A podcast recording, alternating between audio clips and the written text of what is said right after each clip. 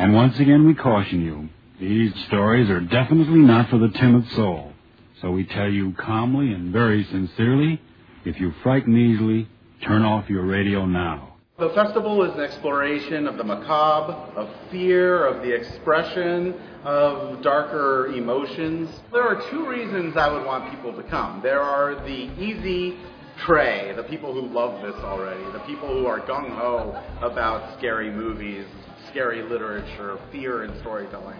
And, and then there are people who um, are just unsure or have misconceptions about how really diverse the genre can be. And I'd like for those people to come and take a chance on it as well. While we focus a lot on cinema, it is a film festival, we also want to look at kind of the connected storytelling aspects of that.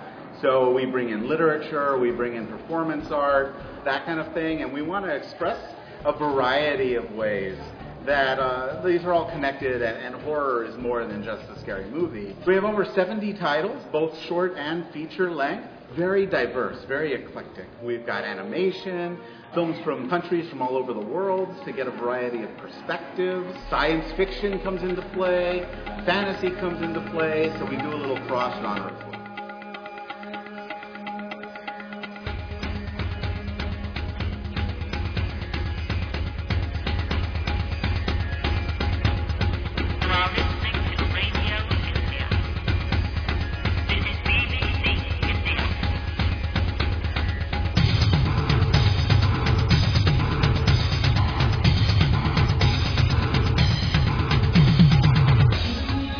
the Bonus Material Podcast. I'm Tom Carnell. And I'm Langley West. And you are here for episode 150. One, boom, bam.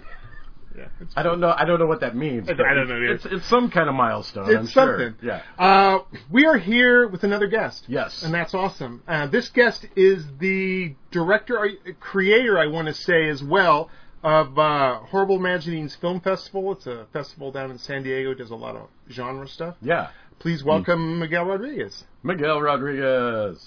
Yay, it's me. Yay. Thank you. Are um, you you are are you the creator of the festival as well? I, I am. I, I, founded the festival in 2009, just after moving here, and uh, and so now I just serve as its uh, director and president. But I, I did found the festival, and uh, I'm the co-founder of another group called Film Geek San Diego, which does the monthly screenings year round, okay. uh, which includes a lot of genre stuff too. I was going to ask about that because I noticed that uh, a festival takes place over you know x amount of time, but mm-hmm. kind of like um, well, kind of like SIF and other things. I noticed you guys have stuff stuff that's happening all the time.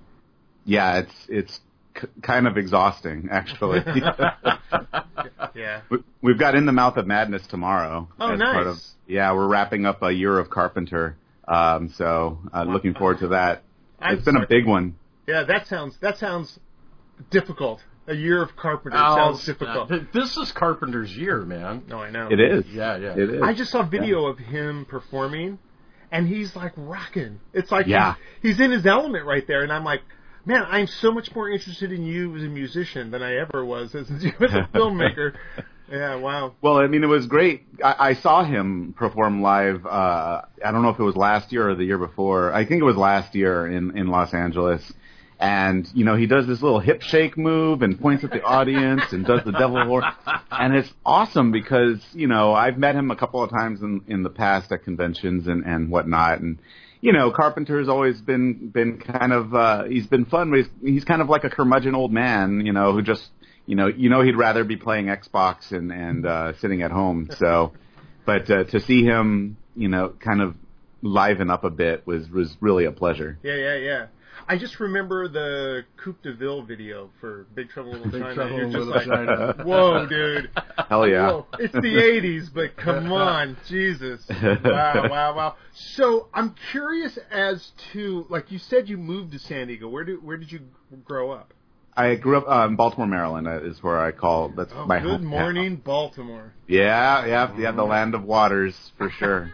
I, I would actually, um, I would sing karaoke every Saturday at a place called the Bloody Bucket. Nice. And uh, and John Waters would show up maybe once a month or so, not to sing, but just to, like sit at the bar and enjoy the the madness. Right, right, right. Wow. Wow, that's very cool. So, so growing up, we're uh, in Baltimore. Um, were you? Well, first of all, were you a movie guy? Like, Oh, yeah. You know, I it, like did, did you? Because most people that I talk to that are movie guys, a- a- at some point, want to be.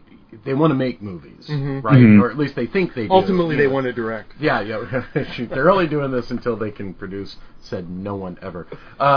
Um, d- uh, uh, what was your What was your childhood like? So actually, um, yeah, my uh, I've always been very uh, obsessed with film, and my my family was was always obsessed with with watching films. Um, and uh, because of my grandmother and to a lesser extent my mother, uh, a lot of the films tended to be horror films. Um, my grandma Granny. loved horror films. Yeah, she loved telling horror stories too. Nice. So it's kind of in the blood ever since I was like three, to be honest. But um, but no, I've always loved movies, but I've always um, kind of I also have always loved to read, so I've always thought about like how books and literature have connected to film and thought about it that way. And I've always thought about too kind of like the uh the, the the internal mechanisms of why I love watching movies so much and why horror calls out to me so much. Um, I can even pinpoint like one of the first times I've thought about this was I used to make my mom uh, borrow the making of Thriller VHS from the library Yeah. like every two days. Like constantly, I was watching this thing.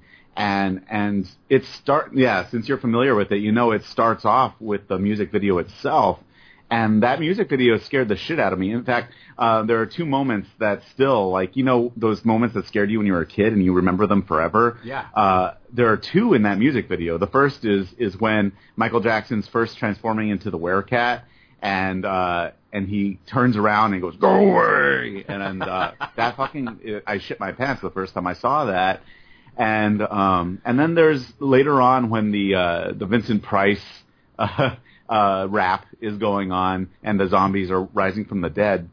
There's one zombie that comes out of a tomb or a mausoleum and kind of like tilts toward the camera and looks directly at you for a split second. Yeah. And I'll never forget that he sees too. my soul.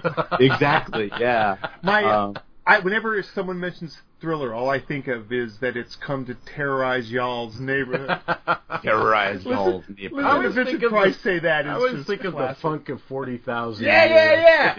yeah. Well, I- I, I thought about that too, and so, but you know, Vincent Price was always willing to do whatever and try to seem totally hip. My favorite Vincent Price movie is actually um, Theater of Blood. Oh yeah. Oh And, yeah. uh, and there's, you know, he plays uh, the the hairdresser in that film with Yeah. the afro. yeah, yeah. Uh, and, and man, that man, he'll he'll do anything. Anything. Those th- that that segment of time when when when Vincent Price was making movies like in the in the early 70s Uh-huh. yeah, Right. Yeah, the five films. Yeah, the madhouse. and- Man, five. Madhouse. Yeah, yeah, yeah.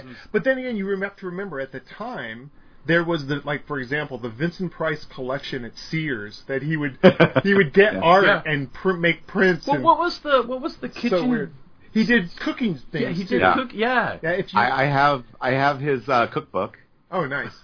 and uh, I also have his art book, which is called I um I think it's called I like what I like or something like that.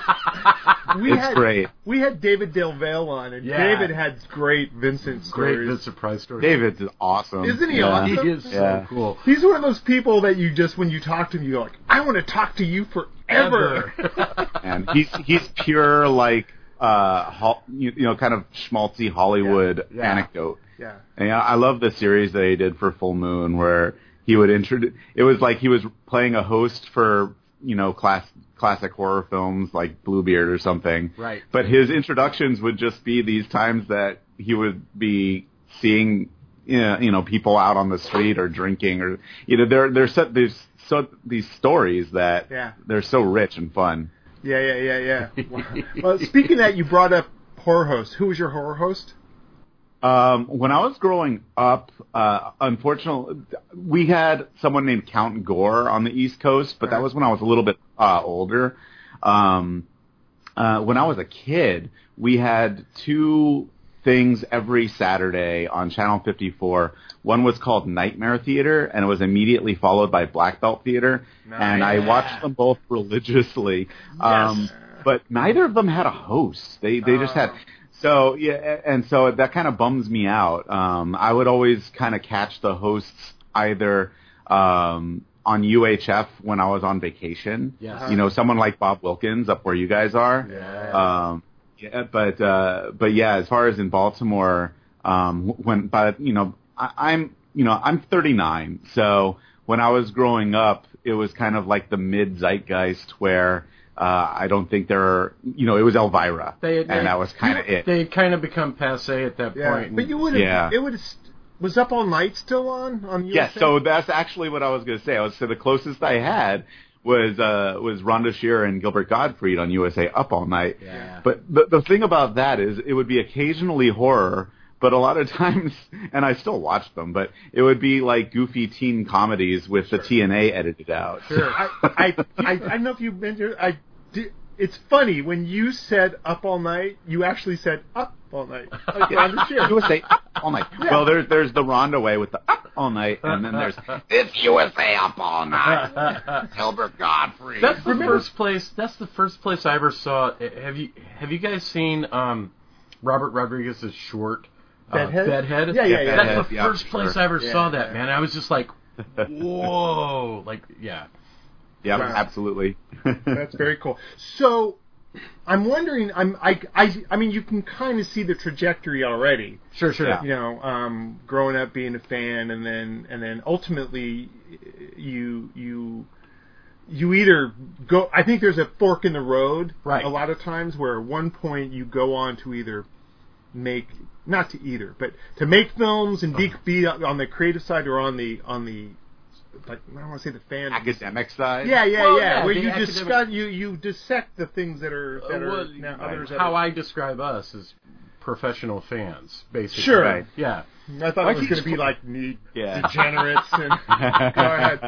Go ahead. I teach classes and such, so so yeah. Um, uh, my my thesis um, for my for my English major, I, I actually majored in classical literature, and it, it was tracing what I called the roots of of horror. Yeah, you know, as far, I, I basically my thesis was that you know the idea of horror and why we, we love horror has, has always been part of human storytelling. Sure. And, uh, and so, uh, you know, I, I got my first, uh, taste of that as a kid. Do you remember like, uh, the reading is fun or reading is fundamental things when you were in elementary school Yeah, and you would, sure. sign- um, one of the first, I still have this thing, uh, I'm very proud to say, but one of the first things I ordered in elementary school was a, uh, children's book hardcover version of Clash of the Titans, the Ray Harryhausen version. Yeah. Um, that uh, I actually read that book before I saw the movie, There you go. and um, you know, and it, it was around. It was in the '80s, so the movie had been out for maybe like four years at this time because that came out in 1980. But I was obsessed with that book, and then when the when I realized there was a movie, I was obsessed with that movie. Sure. And being a kid, I, you know, I always thought of that as as a horror movie, Mm-hmm. um, because the you know the the Medusa scene sca- scared the crap out of me, and the Yeah. idea of her blood making giant scorpions, you know, the stuff in it is so like insane, and uh, and it's kind of made me uh, big on on a mythology kick and and wanting to learn more about that, and and that never left me. So you know, I, I when I'll read I'll read Stephen King, and then I'll read Hesiod, and I'll see like not links in storytelling or or or uh, technical, but I'll see links in what makes us scared and giving a voice or giving a image to the fears that we have that we can't explain Right. or Lovecraft, you know, is is very much about that Yes. and uh, and so you you know this uh, this need has been in storytelling forever, even if you know people don't ty- typically think them think of these as horror stories, mostly because you know the word horror to describe a genre is is really new. Like that that's that's something that only came up in the 20th century. well, I mean, Poe didn't talk about like, oh, I'm a horror writer.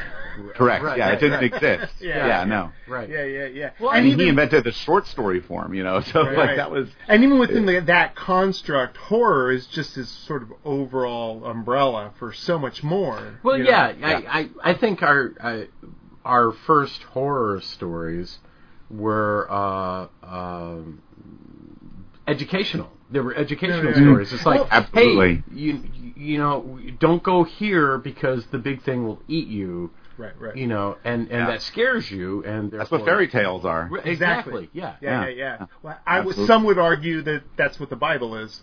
Oh, and, uh, I would argue that hundred percent. absolutely. Yeah, yeah, yeah. yeah. I- I'm reminded of the Chris Rock thing about eating pork. It's like you didn't eat pork not because it was unholy, it's because it would kill you. Right. Yeah. Back in Exactly. the day. There was no refrigerator. yeah, yeah, yeah, yeah, yeah. But I, but uh, um, I think that in the end, I, I tend to, to look at the all, all, all of it is just storytelling. Yeah. And and even within the construct of something um, that's that is let's say a romantic comedy, there are elements of of all all storytelling within th that. You know, there's horror Well- elements and Yeah, uh, uh, take for example a romantic comedy. There, fear plays a major element in most romantic comedies. that you don't want to die You- alone. well, you you don't want to you don't want to uh, Make an ass of yourself. yeah. You're afraid of of messing it up with the girl or Right, right, the right. guy, and, and you know. Um, you- all of it happens because nobody fucking communicates. Right, right, And it's right. like, oh, if you would have just, Just said, said that. this, yeah, exactly. Yeah, yeah, yeah. That's yeah, why yeah. I don't like most romantic comedies because I'm just screaming at the TV. And love is a lie. So Yeah. Well, I mean, the thing uh, modern romantic comedies tend to just rehash the same uh, you know, these stereotypes that are just tired, and you see the same thing over and over again. well, it helps You know. to, to bolster the things that we that get shoved into your head while it's still soft, right? About how Yeah. you need to, the need to procreate, Right. the need to this, the need to that, Right, right. Um, and it and it develops like societal norms of you know that, that's how we learn these days is how do we behave? We behave based on what we've seen, right. Um, What does the internet hive mind say I should do? Yeah. I Today mean, it's you the get hate- into some you get into some some weird, really sketchy and uh, and and emotionally charged stuff once you bring the internet and social media into Yeah. all right, this too. right. I think That's it's the it. best and the worst of us, to be honest. Yeah. It is. I I, I agree. And and unfortunately, sometimes, um, and this is one thing I find kind of fascinating to in a scary way is um, the best and the worst in us also converge in in really kind of uh, disturbing ways on the internet where you know people are trying to be their best and end up becoming the worst. Right. Yeah, oh Um, yeah, the SJW stuff. Yeah, I was just going to say, social justice warriors, I'm looking at you. Yeah, yeah, yeah, yeah, yeah, yeah, yeah. And, the, and it's the uh, it's the propensity.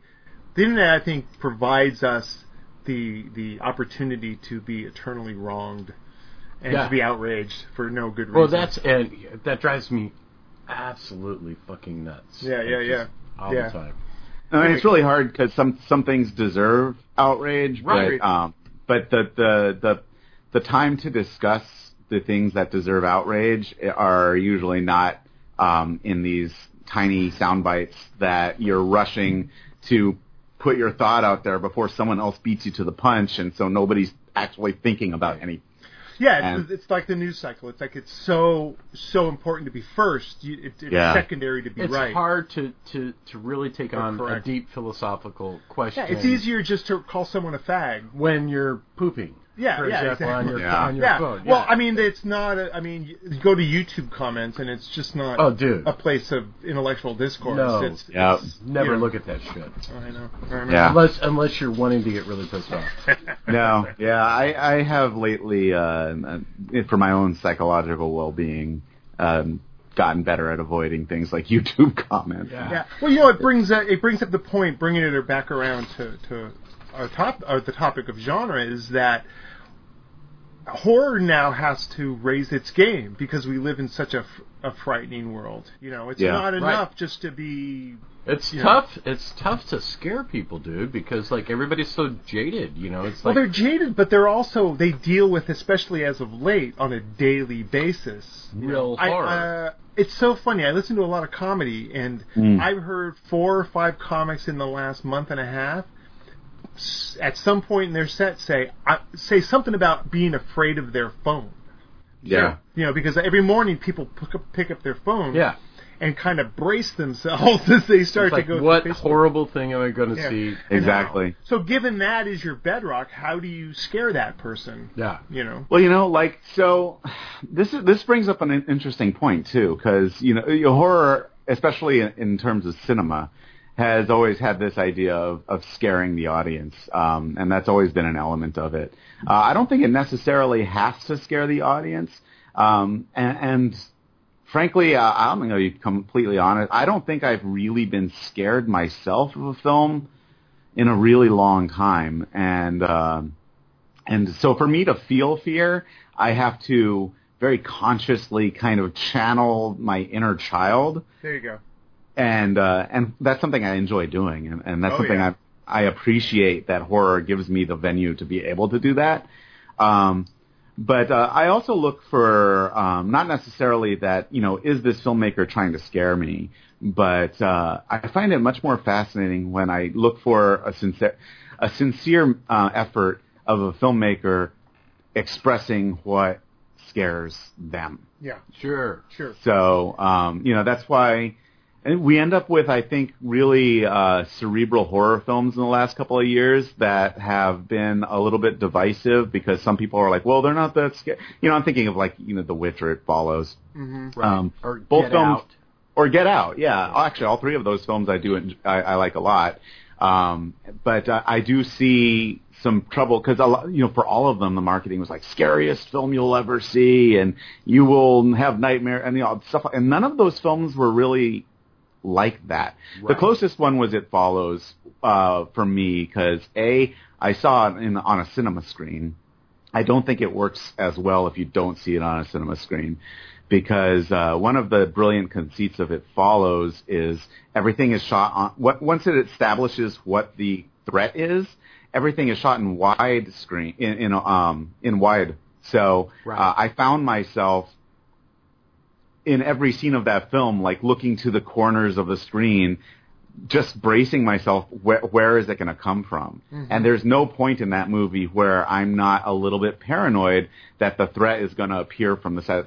Now, you know, but uh, of, of course, like uh, a lot of horror fans, uh, particularly I think more casual or mainstream horror fans, are used to there being a jump scare every you know five minutes, Right. Right. And so, and that movie doesn't have that, and in fact, it doesn't really have any kind of resolution at all. It's all about you know, it's like it's like if Halloween you know ended after the second act, and all you had was Mike Myers hiding in the bush and not hit, stabbing anyone against the door. Right. Mm-hmm. Right. Um, Well, we've been so, con- so I, go ahead. I think that's what I think that's what kind of disappointed a lot of people. Well, we've been conditioned to the jump scare now. It's why Yes. a lot of audiences have trouble with things like um, "I'm the pretty thing that lives in the house," right. And, Or Oh, I love creepy- that one Oh, actually. yeah. Yeah. Or the the girl that walks home at Right, midnight right, or what right. have you. Yeah. Mm. yeah, yeah, yeah. So they they're they're they're programmed to think, "Ooh, where's it going to jump?" And then it doesn't Yeah. come, and then they go, "Oh, this is slow." Or This it's is not scary. scary, right. And I don't think modern audiences. Um, because I sound so old and Well, like, they don't- old guy in the porch, a but they lot of don't people- understand the slow burn, and Right. The necessity for The some kind. creep factor. Yeah, You know, the yeah. thing that Yeah, yeah, stays yeah. with you. Yeah, I just think that um, genre has always been the place where we get to try out certain Mm. things, certain certain experiences from like let's say a victim side of things, but also Sure. what it's the other side of it too. We help it helps us exercise our our maybe um, curiosity, Base Mm. the yourself. basis yeah. Mm-hmm. of selves. Mhm. Yeah, yeah, Yeah, yeah, yeah. Um, uh, What would it be like to nail somebody against a door with a butcher knife? well, right, well, this movie can show me exactly. Yeah, yeah. I mean, there's there, that's an interesting point. Actually, I, I love that you bring up the idea of exorcism, uh, of of kind of these dark feelings that we can get, because because because the that idea that what would it be like to to to staple someone to a door with a butcher knife, you know that idea I find fascinating. In fact, uh, at the at Horrible Imaginings this past year, we had a theme that I called Dark Wish Fulfillment, and Ooh. these are you know it, it's this notion that you know there are these horror stories that are not about us being scared but kind of the opposite where we are kind of living out our kind of hidden desires Sure, through sure. the art That's what the Um, slasher film is. Yeah. that is absolutely what the slasher film is no one's rooting for the teenagers you're rooting for Voorhees you know Yeah, or or even the giallo is that way, where we're Oh, Well, we're, that- we're more fascinated by the killer than right. we are. with- Exactly. even when you don't know who the killer is, all you see is a gloved hand, but you're looking at the gloved hand through the killer's eyes. Uh, so, so it puts you in there. It, it forces you in the k- killer's perspective.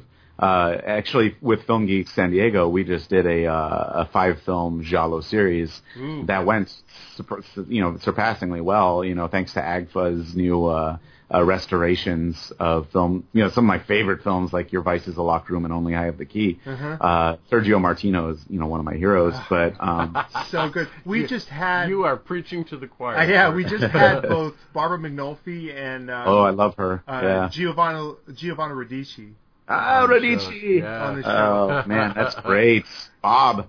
yeah. Oh man. dude. Yeah, he was great. Uh, I was surprised to find out that he wasn't much of a horror fan. Yeah, he was like, Yeah. he was like, I don't like those movies. Do you know what Oh, else I, I learned was uh, Bob Wilkins was not much of a horror fan. that's right. Yeah, no, it was a job. Yeah, yeah, yeah. it's not that rare. I mean, like, um, um, Casey Kasem hated pop music. Yeah. yeah, yeah, yeah. No, but but but they were great personalities. Yeah. Like I think the same could be said for Cassandra Peterson. You know, Sure. it, it was a job. Um, and- and- but you can tell when you can tell though when it's kind of real. Like if you look at you know Sven Gulli, for example. right. you know he, he's I don't- you know he's kind of that weird kind of monster kid horror fan who really likes I mean he genuinely likes classic monster stuff. Yeah. And and when he brings that up it's from a place of passion and and it's not just, you know, um it's not just an act like You know- it may have When with when, some of the others. when we were talking about horror host earlier, that was my horror host was Finn Gully? was Finn Gully, the original. The original, yeah. and uh, uh, I there were there were two things going on. There was Creature Features, Sure. which was the package thing, Right, right. Yeah. Um, but in Chicago, it didn't have a uh, it didn't have a host. It was Yeah, you didn't have Zachary. yeah, right, in Chicago. exactly. Yeah. And but on channel 32 UHF, we had Screaming Yellow Theater, Yeah. which Yeah. was Sven Gulli, and you could tell that here's a guy that's like it was it was eye opening to me as a kid that uh, these horrible movies, and even then I could tell these were bad movies. Sure. you know um, that there was somebody who felt as passionately about them as I did, and that was a big deal. Oh yeah. Right. Yeah, yeah, Yeah, yeah. you know, e- even with with some of the uh, kind of B or C grade movies uh, of those days, there's there's a there's a charm to most of them that uh, that that is kind of undeniable because of the either because of the kind of elbow grease that had to be made when you're still shooting on 35 millimeter stock. and You're doing it with zero budget, and you're using like foam, latex, and rubber, and and, and things like that to attempt to thrill an audience uh, that that there's kind of almost a forced charm there. It it takes a lot to to really not be at least entertaining with that. You know, I think uh, one of my favorite lines along the along those lines, John Landis is like, "No movie with a guy in an ape suit can possibly be bad." You know. and you know it's, it's it's hard for me to disagree um and a lot of these guys e- even some of the uh the more really kind of hard to watch ones, like films like you know The Beast of Yucca Flats or whatever. Yeah. There, there's a uh, Jackie there- Coogan's in that, yeah. Yes, he is. He is, yeah, yeah, and poor yeah. Johnson. Yeah, yeah, yeah, Or yeah. Johnson. yeah. Uh, man, good stuff. Um, The trailer on that is great. Yeah. Sorry. uh, the trailer's better than the film, but uh, Has this ever happened to you? yeah, it's so good. So But it, it's there's there's a sincerity there that is kind of undeniable. That it's a bunch of people kind of having fun and enjoying themselves and and doing the best they can with with absolutely nothing. Like, why in the world were they even making this movie? Um, because they really really wanted to. right. Well, it's And- like the work of uh, uh, Herschel Gordon Lewis. You know, Oh, yeah. You look Sure. at that and you go, oh, this is pure moxie. Yeah. Well, It's like Well, H.G. Lewis and Dave Friedman are actually a really interesting uh, example because they were really just carnies, right? yeah, yeah. They they knew exactly what they were doing. I mean, Friedman, they were on the carny circuit. They were on the uh, the the road shows, and you know what used to be sideshows and and geeks and and people biting the heads off chickens and you know two headed cows. Uh, it became a lot cheaper just to show old movies, and it's what's really funny is they would start off by showing things that they could just um, get like old educational videos, like sex ed videos, Right. And, and eventually, they s- you know David Friedman and H. G. Lewis are like, oh, we could just make our own kind of geek shows with movies, and and ended up making films like Blood Feast. Right. Uh, and Mannequin it- parts. yes, You know and what- Manic- you know, y- it, it, the thing about those movies is that, uh, you know, you've got this garish color, Mm. and the the the um, uh, so much of it is like, you know, it, obviously fake. But then you got those those one or two shots that you're just like, still to this day, you're like.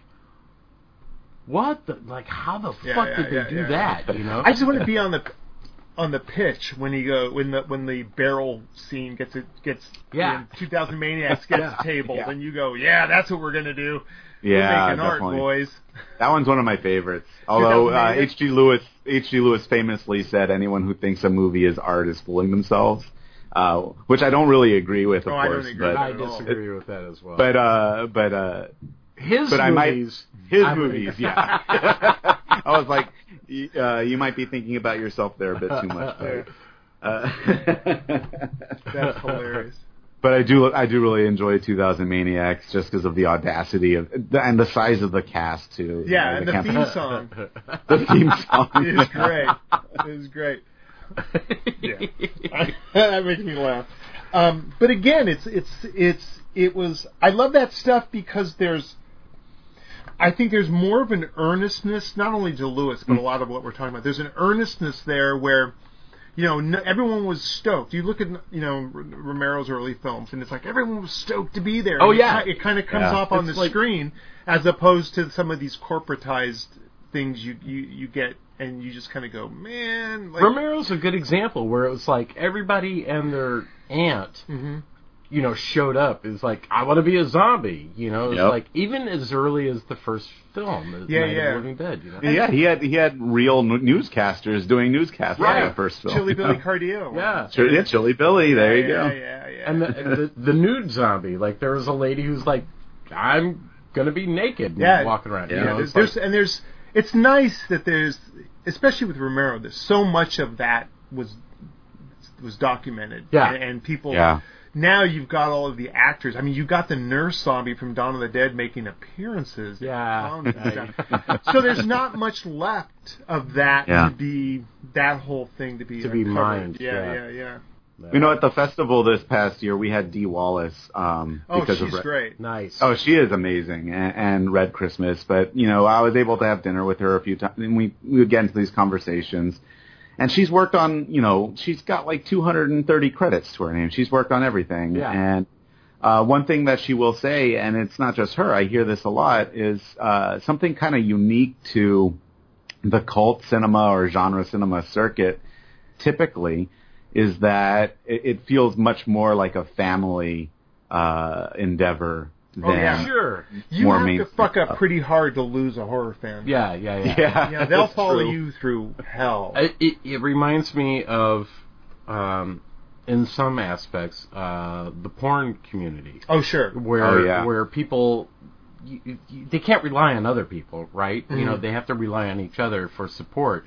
And uh, uh, I, I, I I think it's it's much the same with the horror community and things like festivals like the festival that you're doing, like um, conventions and things like that, are the network where these these people can um, well they, they you know they, they see each other again. It's like oh, it's like seeing your friend after you haven't seen him since the last. I Yeah. don't You know what? Thanksgiving I, I dinner. kind of want to go a little full circle on that note because you know earlier we we were doing the luddite old man, you know, the internet is ruining the world kind Right. of thing. Um, well, you know, when I when I, I have often kind of felt the the pressure, and, and it's not just me; it's a lot of people who do film screenings and stuff. You know, like with the internet now, you know, are we less viable? Like, you know, you guys probably recognize what I used to have to do, which is, you know, if I wanted to see um, uh, Ilsa She Wolf of the SS, I had to go to a convention at one time in the year, like Chiller, actually, since I'm from the East Coast, and um, or Monster Mania, and find a bootleg VHS that was probably like eighth generation recorded over, Sure, and pay right. like forty five dollars that looks like garbage. But that's the only way you can see it. And when you found it sitting in the vendor's booth, it was like, oh, you know, like Yeah. angels, choirs of angels were singing. Yeah. Um, now you don't really have to do that anymore. Yeah, there, The, Yeah. the hunt isn't there. We talked with Sean Lewis about the old tape Oh, trading yeah. days, the Yeah. Good video old search Sean. on Miami days. If you remember Yes. those guys, Oh Dude. yes. when I had- every every every movie had the same cover. when I when I had uh, I had a martial arts school in Iowa in the early '90s, and I had and in the front. Awesome. Iowa, the hotbed of Yeah, martial that's arts. right, Iowa, the hotbed of. Um, and in the um, in the front we had a store, and part of that store was this was a. I don't know if it ever made me any money, but it was my dr- dream to have a martial arts video uh, rental. Yeah. And so I had a wall of martial arts films. Well, they were all from this company called Tai Seng Yeah, yeah, yeah. I yeah. sang for yeah, sure. yeah, yeah, Yeah. And uh, and Wow. you, you, you got No, no, these no. you got these VHS tapes, right? And All uh, those old Wuxia films Yeah, and, and Shaw and- Brothers films. Yep. and they were all pirated, you know, Yeah. ten times over. Oh sure. Yeah, and they all- were forced into they were forced into full screen, and, and so everybody looked like they were like stretched out gum. Yeah. And, Yeah. they, and they all had like there was there was like three s- uh, three types of subtitles at the bottom. Yeah, yeah, You'd yeah. have like English, which and it usually made no sense None. whatsoever. Yeah. And then there was Mandarin or Cantonese, and then there Yep. was like Thai or you know whatever. And it was, and and to be honest, it really made them better in my Oh, sure. opinion. Well, I mean, so the reason it does, I I talk about that too, is like when you grow up with it that way, that's how it it it, it feels like home. Yeah. you know Mm-hmm. so i don't mind sometimes watching something like tattoo connection and that's what it looks like Yeah. um but it is Soul nice Brothers too. of Kung Fu. yeah it is nice though when you when you actually can see like how it was intended to be shown Sure, Uh, sure. but but there's something about going back to like especially if it's something really low budget like kung fu versus yoga or you know not, Cri- since crippled we're- since we're- masters. yeah Oh, crippled dude. oh crippled masters is so good Great. What- we're you on know- we're on the Hong Kong and and uh, ch- and Chinese uh, kung fu cinema kick right now. Actually, you? I just yeah, I was just watching. Um, this is actually from 1983, uh, uh, Japanese uh, movie called the the Legend of the Eight Samurai with Oh, yeah. uh, oh Yeah, yeah. yeah, yeah, yeah. yeah, yeah, with, with Sonny Chiba. Yeah, Man, Um, Chiba. Sonny Chiba. God damn it. So good. uh, I, I was just going to say, um, It reminds me of GI Samurai as well. Go ahead. oh GI Samurai is great when they ahead. go back in time. Yeah, yeah, yeah. Go ahead. uh, now I forgot. So uh, Oh, good. Continue. Um, I want to ask about horrible imaginings. Yeah. Um, I'm curious, a- as the the main guy there, what do you look for in when people submit things? What make Ah. what helps them make the cut? This is always a great question, and, and I appreciate you asking it, and I hope that there are filmmakers who are wondering the same thing. Um, you know, it, it's really uh, that's a challenge. So last last year we got 1,700 submissions, so you know we we showed 65 titles, I think, and so, so sometimes it just comes down to numbers. But as far as what we're really looking for, you know, someone could listen to our conversation and kind of get an idea. Is um, if your movie is something that someone can immediately recognize, oh yeah, this is a horror movie if they're not a horror fan. So if I talk to people who are uh Heather Buckley actually has my favorite term for people like this. She calls them civilians. Yeah. so, Yeah, yeah, yeah. When we started the podcast, Heather was part Heather of this. was uh, he- Heather was the third voice in the room. Yeah, yeah. Oh, okay. Yeah, I, love Heather- Heather. We love Heather. Yeah. Yeah, she- uh, she's a great friend. Um, but uh, but when I talk to civilians, I, and I do a lot actually, because um, I work. I'm, we're, we're in partners with all of the film festivals, really, almost all of the film festivals in San Diego.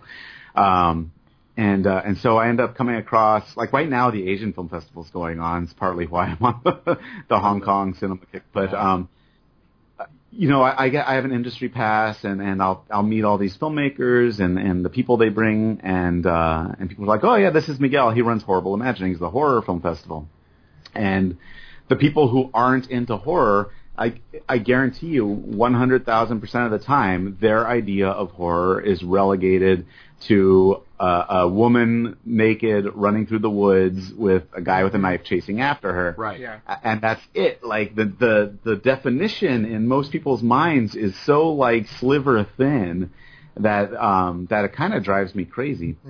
Um, and and and I want to like clarify here that I'm not totally opposed to that. I total I love my slashers, and and if there is that in a movie, it's not something I dislike. But my mission statement is to show films that express fear. So um, we're looking for things that are sincere. Um, it's kind of what I said before. It's a sincere expression of what literally scares you. So, uh, you know, when we talk about a bad horror film, that is so weirdly subjective. But if I'm going to define a bad horror film, um, having watched a gajillion of them in my life, and, and I'm sure you guys would, would agree, you can tell when a filmmaker is making a horror film because they have this uh, this delusion that the horror genre is this easy gutter genre they can Sure. use to get their foot in the door to make their real movie. Bam. Yes. Yeah, yeah. Or or it's a place to go when everyone else has turned their not their back on you, but when you, Yeah. And I'm looking at Kevin Smith on that one. Well, it's, it's- Yeah. it's that it's that whole conceit, it, right? You- You'll even read fucking books that tell you like, oh, you're looking to make your first movie. Well, we'll make a horror film because they're easy to do. they're easy to do. Yeah, Yeah, and so you, when and you can tell when people come to that notion, it's like this is a shitty horror film because there's no sincerity. They clearly thought it was an easy cash grab, and uh, and you know I get why that is is the thing because the beautiful thing about horror is it can be made for inexpensive. It can it can be made inexpensively, Right. And you don't need name actors because it's not about the names as much as it is Sometimes about the names hurt you. Sometimes, Sometimes Oh, the names hurt you. Absolutely. Yeah, because Yeah. then you know that guy ain't dying. yeah. Yes, exactly. Could you, know, imagine the Blair Witch Project with I don't know That name actor. Tom Cruise? Tom Cruise. That's funny. kind of want to see that now. Yeah, but, Uh, but uh, no, you, you're absolutely right. You know, part of part of what um, gives the horror genre its its its close knit feeling is is the idea that the people behind the screen are are just real people in danger. You know, in extremis. Right. Yeah, yeah, yeah. And uh, yeah, so names absolutely can hurt. Um, I think it's also the we, I talk about the narrative deck, the card Mm. deck of storytelling, where you shuffle it and then you go, okay, you throw the first card and it's like, we have a guy and he is in a campground, and, and you can tell those people that it's like, well, this is what's expected, so this is Right, what yeah. we're going to do, as opposed to people who are who are uh, again, earnest and genuinely trying to convey something. And in many ops, in many instances, the filmmakers trying to hurt you. I Yeah, mean, yeah. films like In a Glass Cage. Where- that guy where- wants to yeah, really fuck you yeah, up, you- and he you- does. Yeah. You can't trust the director. Yeah, and I love that. No, Yeah. you can't. No, you absolutely can't trust the Well, director. that's and, what- and in the best horror, you really shouldn't. That's what Agreed. That's what uh, uh, that's what King. You know, we've we, we've talked about this.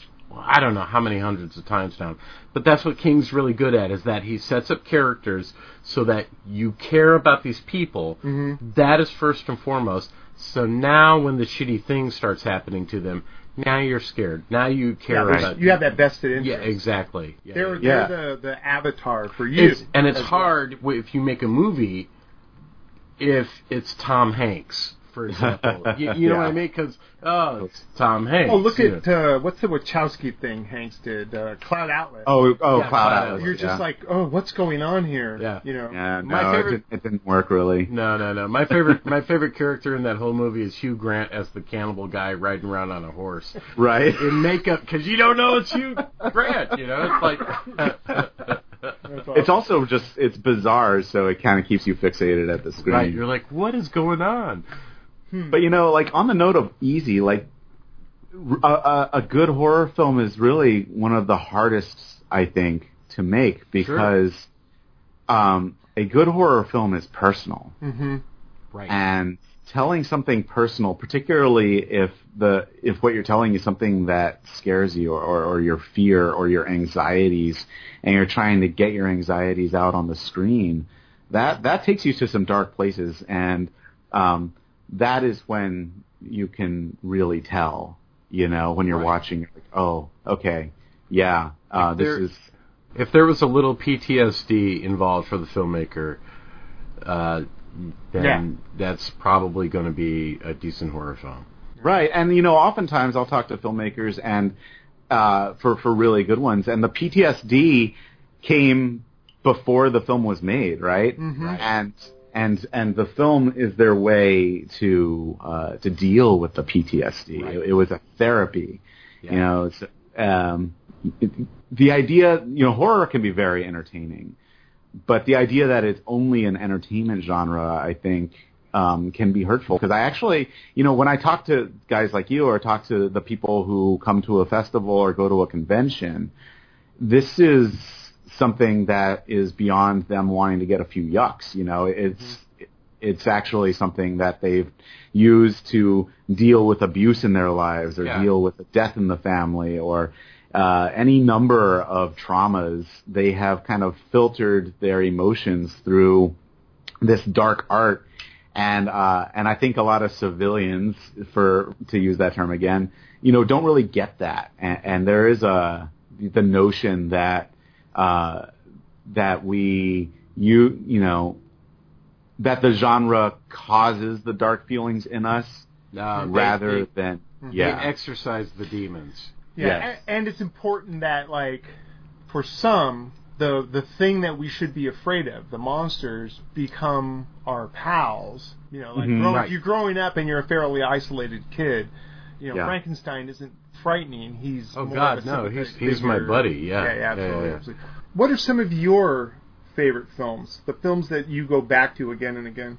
oh man it's so many but Isn't that um, horrible when you ask? it's the That worst watches it's a the lot worst of films. question um Yeah. no What's your favorite movie? so uh, do you guys know Christian Ackerman? He, he's a filmmaker in LA. Uh, my friend Chris asked me to uh, me and a bunch of others. Uh, I think like um, you know Sean Decker and, and a bunch. I forget Oh, yeah, who else he yeah, asked. yeah, Some really yeah. cool cool people. Uh, we're all. He's doing this compilation of essays on that thing, like the the one horror. The movie I chose to write about was uh, the original Japanese Gojira, the 1954 Godzilla film yeah. and uh, and I give a, I talk a lot about that in that essay. So I'm looking forward to that coming out because you know a lot of times if I say that title and, and people are surprised by that, but uh, Sure. there's a lot there. There is a Yeah. lot there, and and I think I think a lot of people you- a lot of people think of Godzilla. They think of you know they think of the the there, there's so many different stages of Godzilla, Yes, right? they think And- of the 50 year history and not that yeah, first. one. and and they're thinking of you know like you know Godzilla playing soccer with whatever monster is on the other. which I side. love too. Don't get me wrong. No, it's, it's fun, but it's but a lot of times those people haven't seen or paid attention to Gojira, Mhm. King of Monsters, where Godzilla gets killed at the Yeah. end, and it's Spoiler. a straight up. Uh, It's a straight up fucking monster movie. There's Mm-hmm. none of the none of the cutesiness. There's none. It was it was their um it was their answer to Beast from Twenty Thousand Fathoms. Mm-hmm. It was, and and it was also their answer to, to not only having been bombed nine years prior, Yeah. but more more contemporarily that they had um, there was uh, H bomb testing in the uh, in the Pacific that we were doing up to the year that that film was made. Yeah. So uh, and and in fact one of the uh, one of the bomb tests actually irradiated a fishing bo- a Japanese fishing boat uh, and that made huge news because you can imagine being a Japanese populace. At this point, they are uh, just barely coming out of American occupation. Right. Uh, they had two cities annihilated by atomic bombs, and now there's you know one of their own fishing boats has a number of fishermen who have radiation poisoning because of American H bomb testing. Like the feeling is very much like this is never going to end. Right. You know, we're- exactly. Yeah, yeah, yeah. and, and Godzilla is an answer to that feeling. Yeah. Yeah, there's some. It's some also some righteous, you know, payback. Yeah. you know, a little bit. Oh yeah. Well, there's- but I mean, the thing is, like, it, it's some righteous payback, but Godzilla attacks Tokyo. Tokyo. Yeah, I know, I right? know. That's like. Well, it was almost like It's like yeah, we deserve masochistic. this or- It's like- yeah, yeah, yeah. Well, it also brings to mind the Conquistador, the John Wayne Agnes Moorehead thing that they shot Yes. on a testing ground, and then everyone Yeah. died of cancer. That's The- right. The Conqueror. Yeah. the Conqueror. The yeah. Conqueror. The Conqueror, Yeah. the, the one where John Wayne John Wayne plays uh, Genghis, Genghis Khan. Genghis yeah. Khan with those ridiculous, uh, ridiculous eye makeup. Oh man, it's awful. Oh, Yeah, yeah, Yeah. God, I love that movie for that. reason. I know. oh man, if you like that, have you seen The Hatchet Man? No. Ed- No. Edward G. Robinson plays a Chinese uh, assassin, No! Yeah. Oh All my that- God! There's a and great- Lillian Gish plays a. Uh, plays a- oh my Uh, god! There's a dude, great it- it- documentary called The Slanted Screen. Yeah. I, Talks I've, about- I've seen it. That's yeah, a, that is a good. talks about a lot of documentary, this yeah. stuff. it's yeah that that one's particularly uh you know it's too bad because it's actually a great noir film but Mm-hmm. the yellow face in it is just painful to watch at times Yeah, yeah, yeah. particularly Y- Lillian Gish basically is wearing a whole like face prosthetic Ugh. Uh, it's terrible but I Damn mean you, like Hollywood. it's, it- like I mean it, it- ugh, it's like all right I have to watch these in the context of the time they were made because Right. I lo- like Boris Karloff in The Mask of Fu Manchu is one of his like most yeah. menacing and terrifying villains. A- And uh and in that same movie Myrna Loy as his daughter, you know, that's a pre-code film, so you have her doing some questionable shit like having her servants strip a guy down to the waist and and beat him as she's like basically getting off on it and it's Yeah. I don't know if you guys have seen that movie lately, Oh, but holy shit, Myrna. it's crazy. Yeah. no, And Myrna but I- Loy it's is on my beautiful. list now. God damn it! watch that just for that scene. It's great. Yeah, yeah, yeah. But there's also with Godzilla, the Godzilla films, and we've talked about this bef- before here, but um, there's that nostalgia thing too. That's Mm-hmm. Mhm. So Oh, that for sure. runs so firmly. through Oh it. sure, you know like the the very first movie that I ever saw in I I went and saw it, uh, the first movies I ever saw in a theater. Um, my sister took me to go see um, the Abominable Doctor Five or no no uh, Doctor Fives Rises Again. Okay. it was a double bill and uh, Godzilla versus the Smog Monster. Now Oh I- yeah. I was there for Godzilla, right? Mhm. That's why I was there. Um, but uh, in Got a the- great double bill. Oh, man. dude, it was it was. Remember Double Bills? Oh man. yes. Fuck. Yeah. yeah. I- And uh, uh, uh, indirectly, I wound up becoming this fan of of this other kind of movie Mm-hmm. besides the giant monster. But I remember my sister made me cry Oh. because I was I was like four, I think, and she's like, there's one part where you know the the, the smog monster uh, whose name I don't remember now, uh, Hedora. Hedora. Thank you. Um, it, it winds frightens up me like that you know that. piling up. y- y- Godzilla gets smothered in like all this you know dirt and crap and stuff, and she's like, oh that's it, he's dead. Yeah, he's you know, dead. It's, yeah, it's dead. Your favorite I'm like, guy. No. it- Yeah, the, the, he, the smog monster does a number uh, on. on Yeah, Godzilla. he's a he he's a tough tough villain. You even get the uh, the little. I don't remember if you remember this, but there's a scene in there where uh, you get a little kitten covered in muck, Oh yeah, yeah, yeah. and it yeah. zones in on the little kitten, and all the kids would cry at that scene. And, I uh, it's remember amazing. that was the first time I saw Godzilla fly. Yes, it's the only time Godzilla. the he only still time had- Godzilla flies. Yeah, he kind of almost flies in Godzilla versus Megalon, where he does the twice. He does a drop, a double drop kick. That's right. Um, but it, he's supposed to be just doing like a wrestling move, but the way they do it, he just looks like he's, He's just flying like, ver- "Woo." horizontally. it's amazing. uh, Did you But- did you dig Shin Godzilla?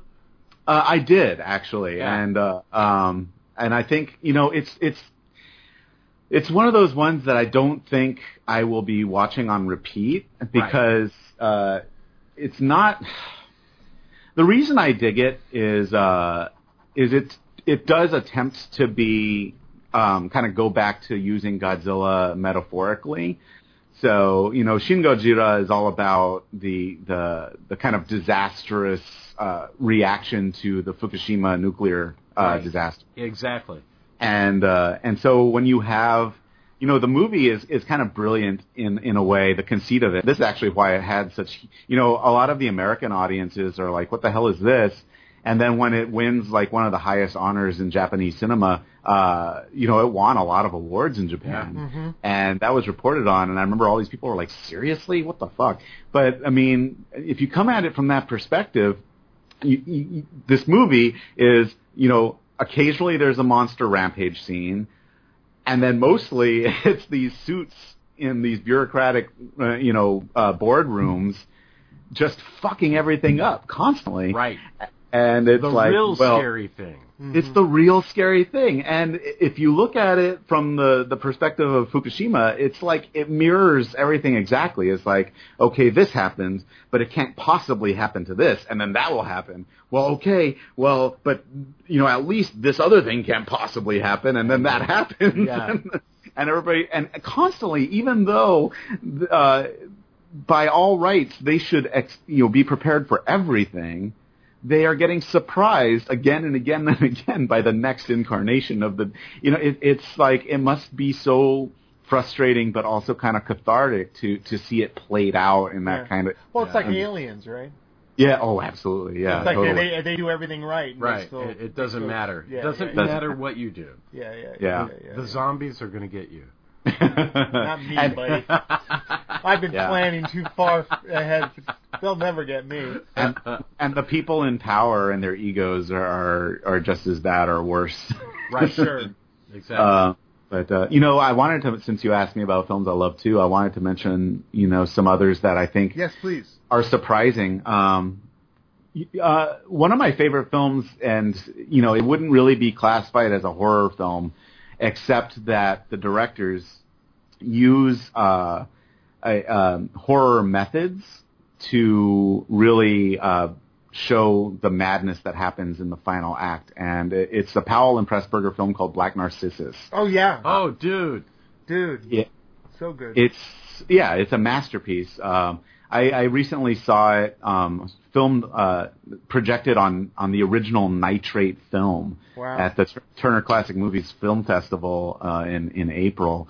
Um, and you know, it's like goddamn religious experience to to see it like on a stock that could kill you. Mm-hmm. Yeah, With- yeah, yeah. with the yeah, with the colors, you know, so rich and the blacks, Sure. just like midnight. But um, you know, I just had the same experience. I saw the trailer for the 4K Night of the Living Dead. oh man, But go ahead. I that take my money right oh, now. I know. I cannot wait for that.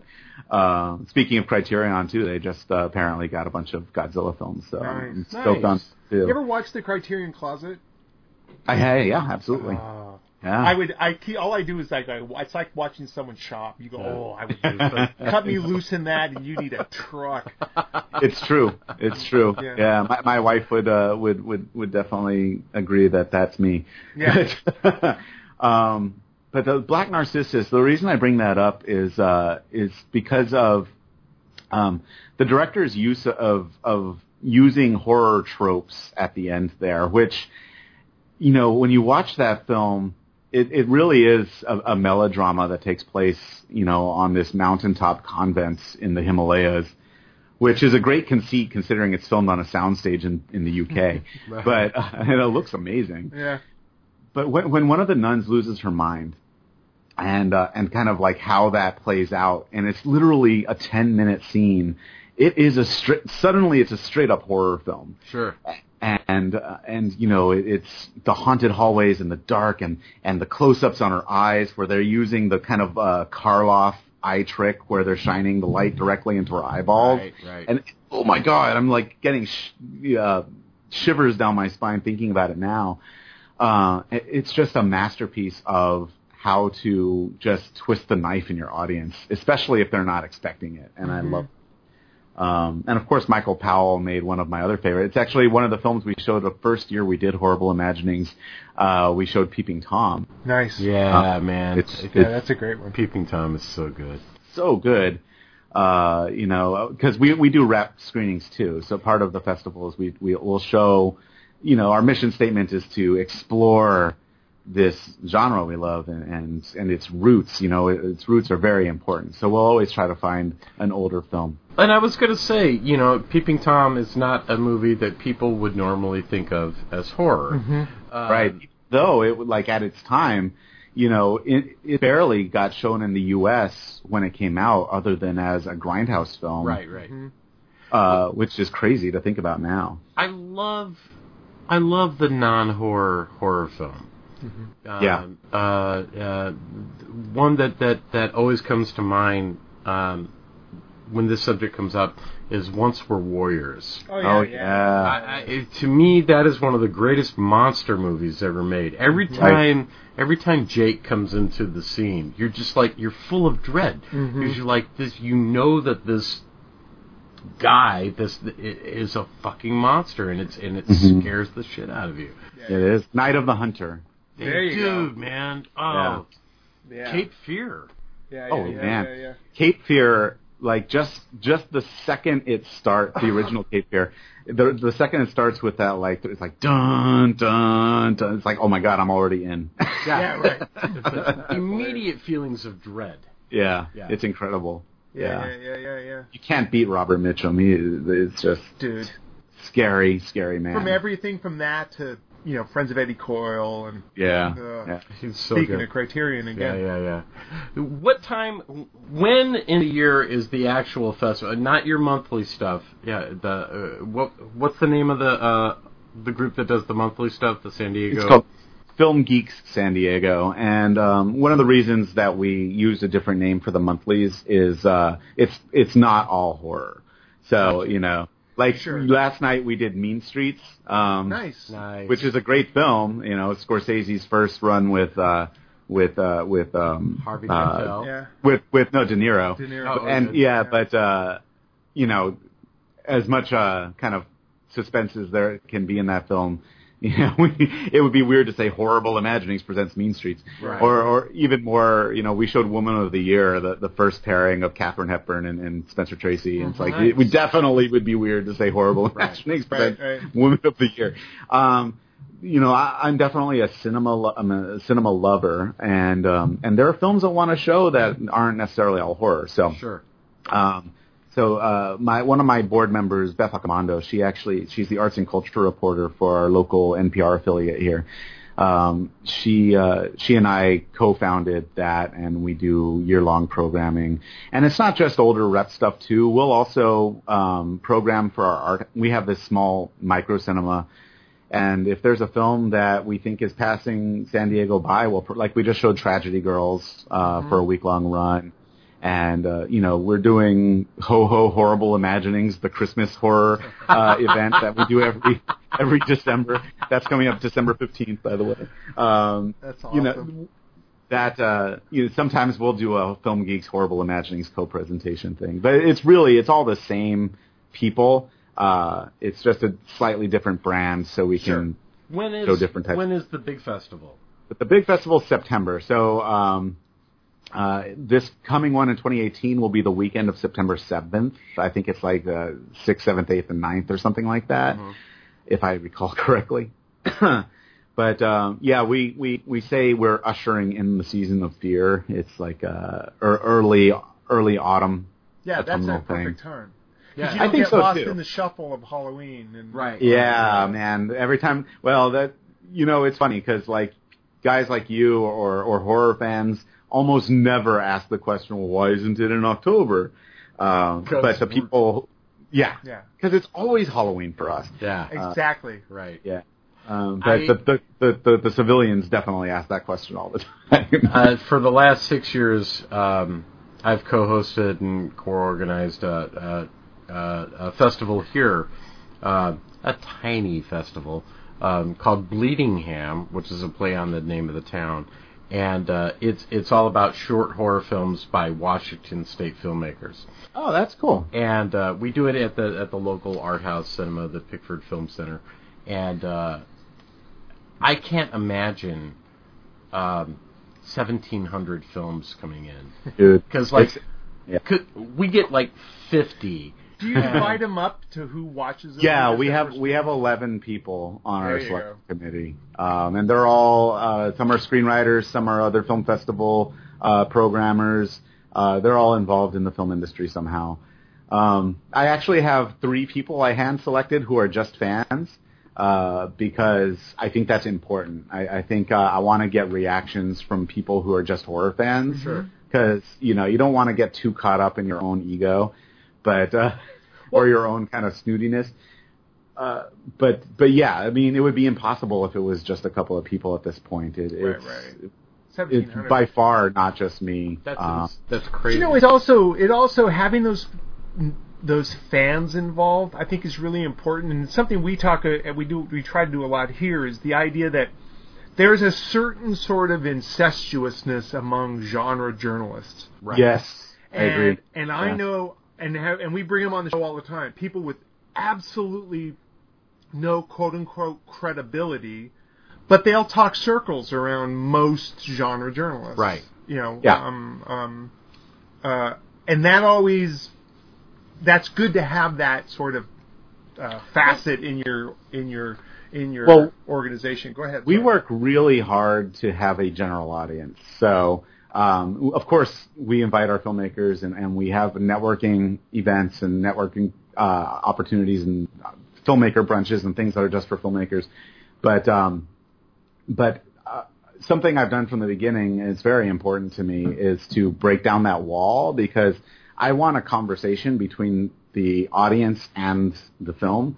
Uh, that's kind of like the important thing, and it's kind of hard if you go to a film festival and and it's only filmmakers there uh, because I don't think you're getting a, a genuine reaction if it's just other filmmakers. I Right. agree. Yeah, yeah, yeah. I totally. So that that's important, and and I think I want to um, I want to mirror that in the people who are selecting the films as well. Um, oh, actually, you, probably, you guys probably know John Condit. Uh, Oh, yeah. he's, Yeah, yeah, he's yeah. on the selection committee as well. so- Oh, great. Oh, cool. Yeah. Um, so yeah, we we we have a number of people who you know uh, uh, they bust their asses. It's a it's it's it's not easy as as you know, um, and sometimes it can be kind of demoralizing because it's like shit. I have another 150 movies to watch. How am I It's- ever going to do this? Every year, I'm like, how can we compensate the judges somehow? yeah. You know. It's oh like, yeah. And and I it's still like, struggle with that. Yeah, well, it's like you know you can't afford to pay them really, so it's like you know. So this year, Tom, Tom's one of our judges. Mhm. This year, Tom, I've got something special lined up for you. Great. Oh. Yeah. I just hope I We can do. keep my pants on. Yeah, Go ahead. we do a we do a volunteer dinner every year uh, for our volunteers, and ob- obviously that includes the uh, selection committee.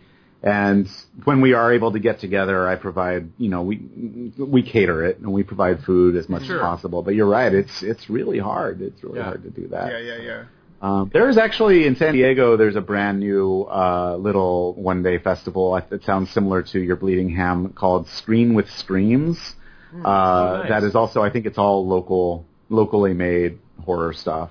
Uh, and uh, my friend George Clymer runs that. And um, yeah, I'd like to see where it goes with that. Nice. But go and more and more. Like I just was looking in the news. What was that? Uh, Soderbergh just shot a film on uh, his iPhone. On his iPhone. And Yeah. Chan Wook did, and I think more and more For this, sure. this technology is falling into people's hands. Yeah.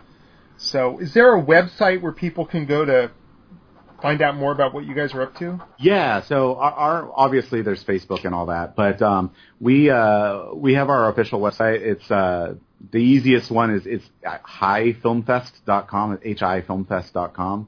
Oh, Uh, And uh, you know, on that site, you can sign up for our mailing list. We do a weekly newsletter, so if people are interested in uh, actually the events we do um, every all the time, uh, you'll get that's the best way to keep informed with with what we're doing, uh, other than just Facebook.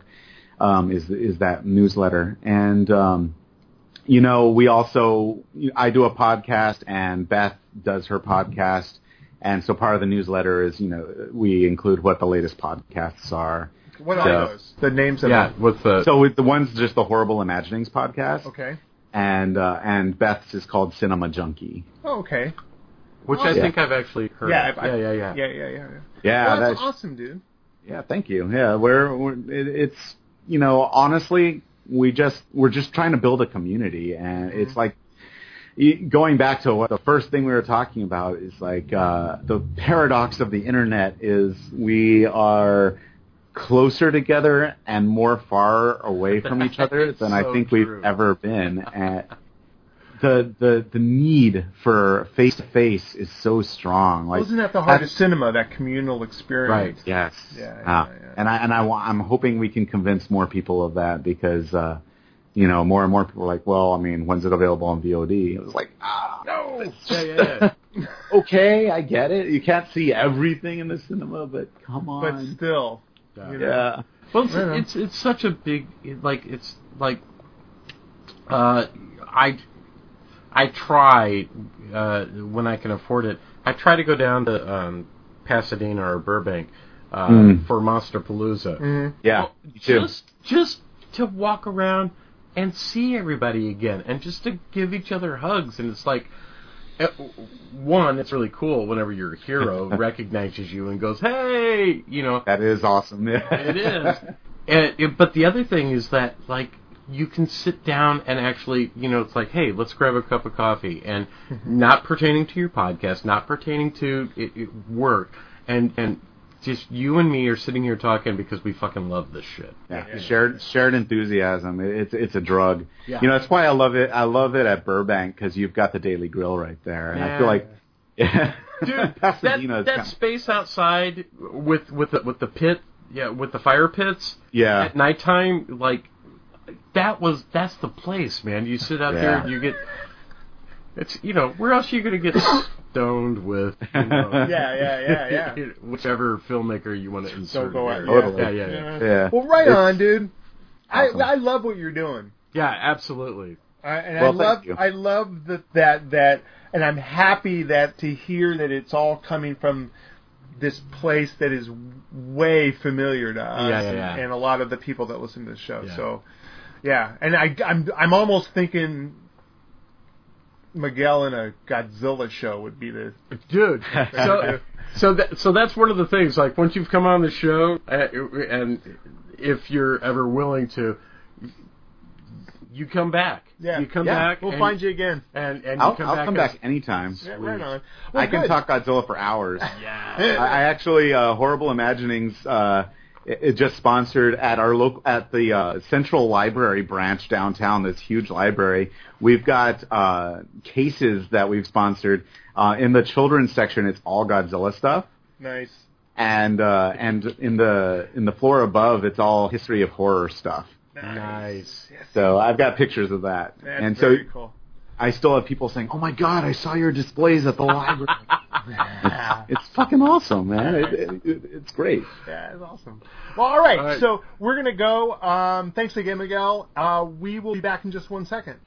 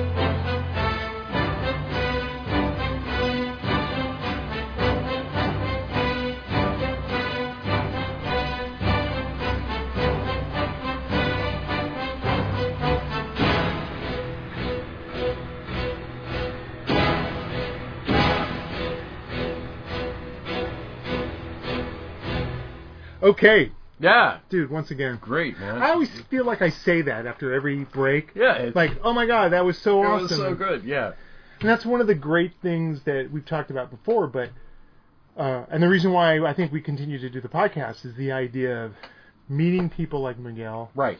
not knowing him from Adam, Yeah. but immediately going like, "Oh, he's a brother. He's, Yeah, yeah, yeah. He's he's one of the family." Dude, we're sitting and having a beer, and, and Absolutely. and- yeah, yeah, yeah. Uh, going on to second hour stuff. Let's see some stuff. Um, first of all, the people who died: Louis Bakalov, musician. He did the music for Il Postino, and he did it for a great movie called Caliber Nine. But he's mostly known for a lot of his stuff got cribbed on the last few um, Tarantino movies, Turned, yeah, yeah, yeah. and he was and you know, uh, good stuff. If you Yeah, like, yeah. it's Italian yeah. but it's good stuff. Um, Liz Smith, gossip, gossip columnist, back maybe ten years ago, she was, you know, Rona Barrett. She was kind a of Rona thing. Barrett She type was a big person. deal. Yeah. Um, Whatever Br- happened to her? To Rona Barrett, Yeah. but she died of I want to say breast cancer. Hmm. Anyway, um, guy named Brad Harris. No one knew. No one knows who he is. He was a sword and sandal actor back in the Italian days of the Hercules Sure, movies like and stuff. Steve Reeves. Um, a guy named Dick Mick. I'm I'm I'm thinking that's how you or it's either that or Dyke Mike. Mhm.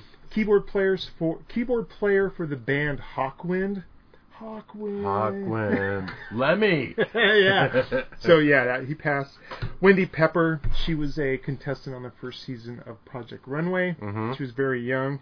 And then today it was just announced Malcolm Young from ACDC. Right. Yeah. Um, Dude, it's it's been a rough year for ACDC uh, Yeah. because the other young brother, the one who was a producer, I think his Mhm. name was George.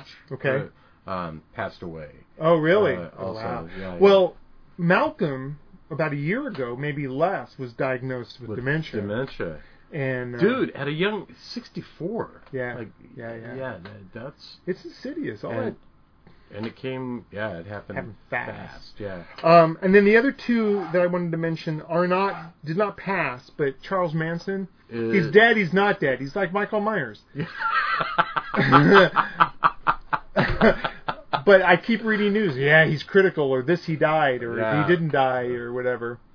Um, it's weird, you know, because he, he- he- Manson has this. Uh, he's not just you know, he's not just a serial killer. He's there's this whole well, there are two things. two thoughts. mythos and, and you know Oh, I totally agree. Number Yeah. one, uh, there was a time when Charles Manson was the boogeyman, right exactly and people forget he didn't kill anyone. right He did a lot of string pulling that Yeah, got yeah, people yeah. killed, but he didn't kill anyone. yeah he wasn't he wasn't one of the people doing the creepy crawl yeah, yeah, yeah. Remember, we, we we talked about the Tomorrow Show and Tom Snyder on the show. Remember when he interviewed Manson? yeah And if you could look up that up on YouTube, Tom Snyder, Tomorrow, Charles Manson. Holy shit! it is wild. it's crazy It is a wild thing. especially it, you- like when you, you when you think about it wasn't that many years after the murders Oh no! you, you know it was back when he was still acting the fool in core Right. and, you know yeah. amazing and then the other one um i just read this morning um critical condition organ failure david cassidy wow yeah he he had been diagnosed with early onset alzheimer's wow and he has a history of he was a drinker and a few other things for but, sure um yeah that that kind of bums me out yeah totally you know yeah I remember when I worked at Tower, David Cassidy was, did an in store, and um, Kat had we had just had our daughter, and uh, my wife has still to this day has a pre like how you buy, used to buy records. yeah This was a the first Partridge Family record on pre-recorded reel-to-reel tape, wow and she had him sign it and stuff. Yeah. And he was kind of a prick. yeah But uh, um, he kept go- we kept playing Partridge Family music, and he's like, "Hey, anyone want to hear the new record that he had just had out?" sure Crickets. yeah no we played a song or two, and then it was time to come on and get happy. At one point, this is so off the off the side. At one point, before Carpernoctum dissolved, we had an idea that we were going to do a record called "Come On Get Spooky." and, and the idea was that we were going to approach goth bands like Faith in the Muse Yeah. to cover Partridge Family Partridge songs. Family songs. Yeah. That's brilliant. Yeah, I still think it would be Dude, hilarious to That do. should still happen. Oh my yeah, god. I just yeah. want to hear Bauhaus. Come on, get happy. Fucking awesome. All right, moving on to stuff. Um, Man, news. I, as soon as you say that, like, y- it's, you can't do it now because um, Homeboy died, but, like, could you imagine the typo negative version? Come on. or even or even something like like deep cuts. You know, Pennsylvania, not Pennsylvania, whatever it was. Um Point me to the way to Albuquerque by uh, typo negative would be the shit. It would be awesome. Anyway, all right. Uh, moving on to news. Sony announced they're doing a Morbius the Living Vampire film, which is a comic thing. Right. But But it's also, it's a horror thing. it's a horror thing. Yeah. And wouldn't it, you know, and the, the interesting part of this is Morbius the Living Vampire's nemesis, Blade. So we Right. bring it would be a great opportunity to to bring in like You know- early early MCU stuff. You know, there's there's uh, uh you know there's there's uh, uh Jason Momoa is is Mm-hmm. big in the news because of the they were talking about the Crow. Yeah. he's Aquaman. Um, that's my vote for who plays Morbius. Oh really? Yeah, That's that's fascinating. yeah, yeah, yeah. Him as a vampire would be frightening. Right. Yeah, yeah, yeah. Yeah. That guy, you know, He's not. He's. i i it's not going to be some frail, pale blood. You, you know right, what I right. mean? It's like remember Radu from Yeah. Full Moon Bloodstone, whatever the fuck it was called? That fucking idiot. But species. But you know what? The more I, even though I'm there's my core is against uh the the Crow remake. Right. Yeah. You know the idea of a six foot five giant musician dude as the Crow might be fun. Might yeah, be it's- terrible. It's, it's, going to be. It, it, it's, It won't be the book. if you're going to do it, it has to be. It just. It has to be different. It has to Yeah. be completely different than. Yeah. yeah, yeah, yeah, yeah, yeah. I- If you try to do the same thing, it's not going to work. I remember back in the day, uh, I have a pin around, a couple of pins around here somewhere, that Rob Zombie was giving out for when he was going to do the Crow 2037 or something it was Yeah. called. Um, but it, I never came to Yeah, be. yeah, yeah. Um, they announced the Deadwood film begins production fall 2018. Right. So in another year, Yeah. hopefully everyone lives yeah.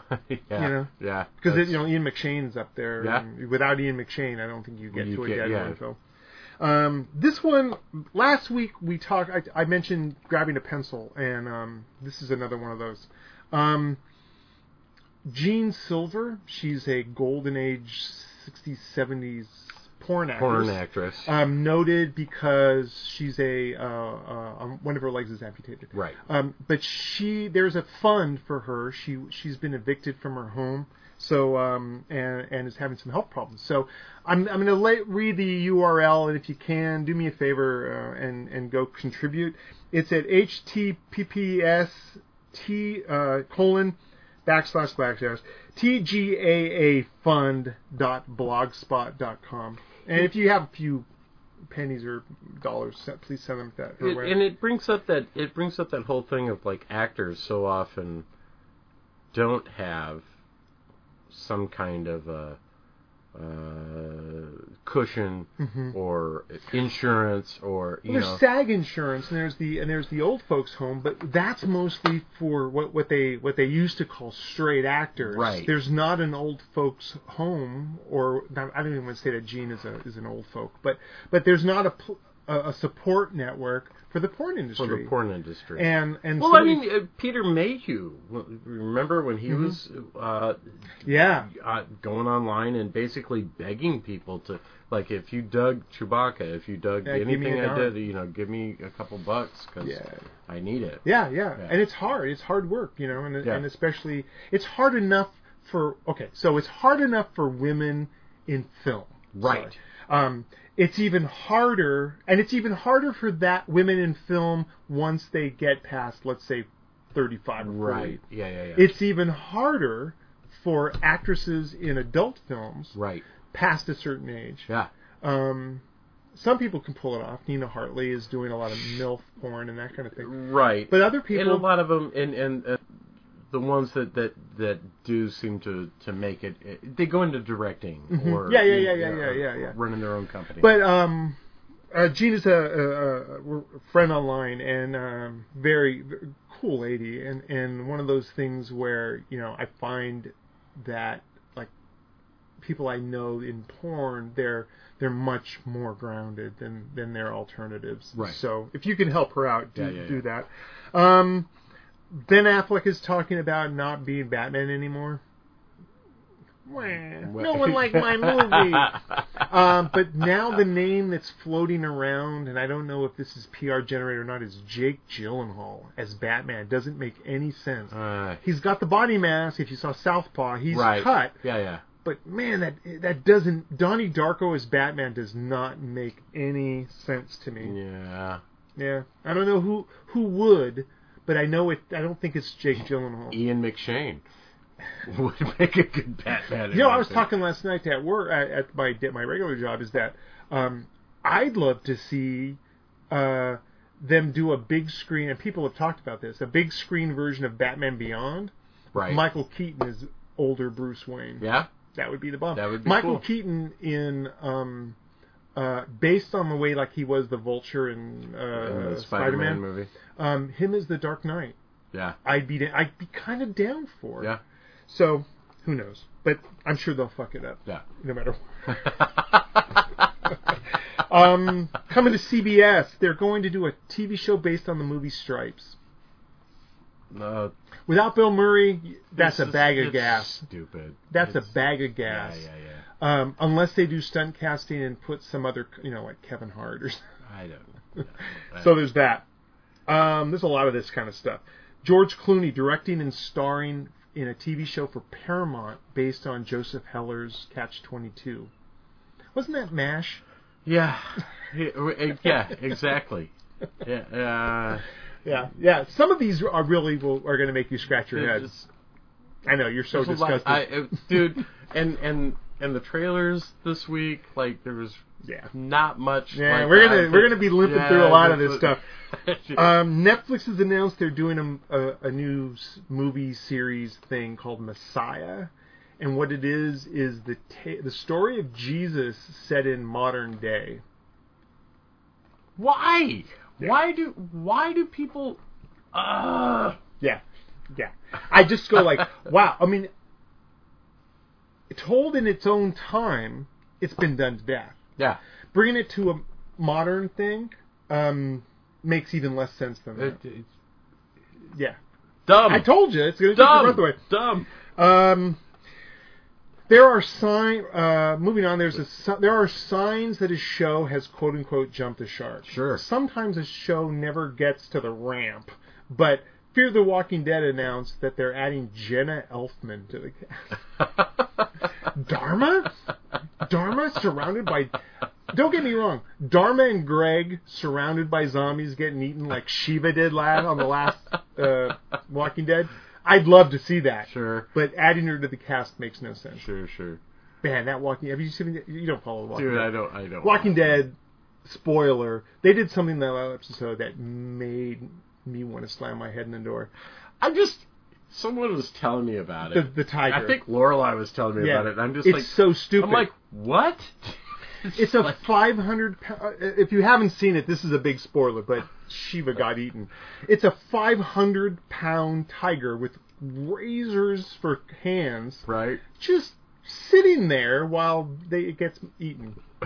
It was it was so dumb. And and the really fucked up part in it is that it was the uh, the one of the most heart-rending deaths in that series in a long time. Um, I've been threatening uh, Brian Ellison and I were talking once about doing a show called Rick Grimes: Hero or, Imbecile.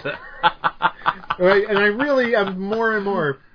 But anyway, we used to do I, on a on a, a podcast that I used to do back in Vegas called Real Men. We had a segment called Actor or Prop. yeah, yeah, yeah, yeah, yeah, yeah. It's you know, and we eh, that's a whole other thing. So I won't even go into that. Um, I talked about Cedar Steven Soderbergh shooting his next movie. It's a thriller on his on his iPhone. Right. It's it's called Unsane, which Okay. Uh, Yeah, that was the American title for Tenebrae as well. uh, So maybe that's a whatever.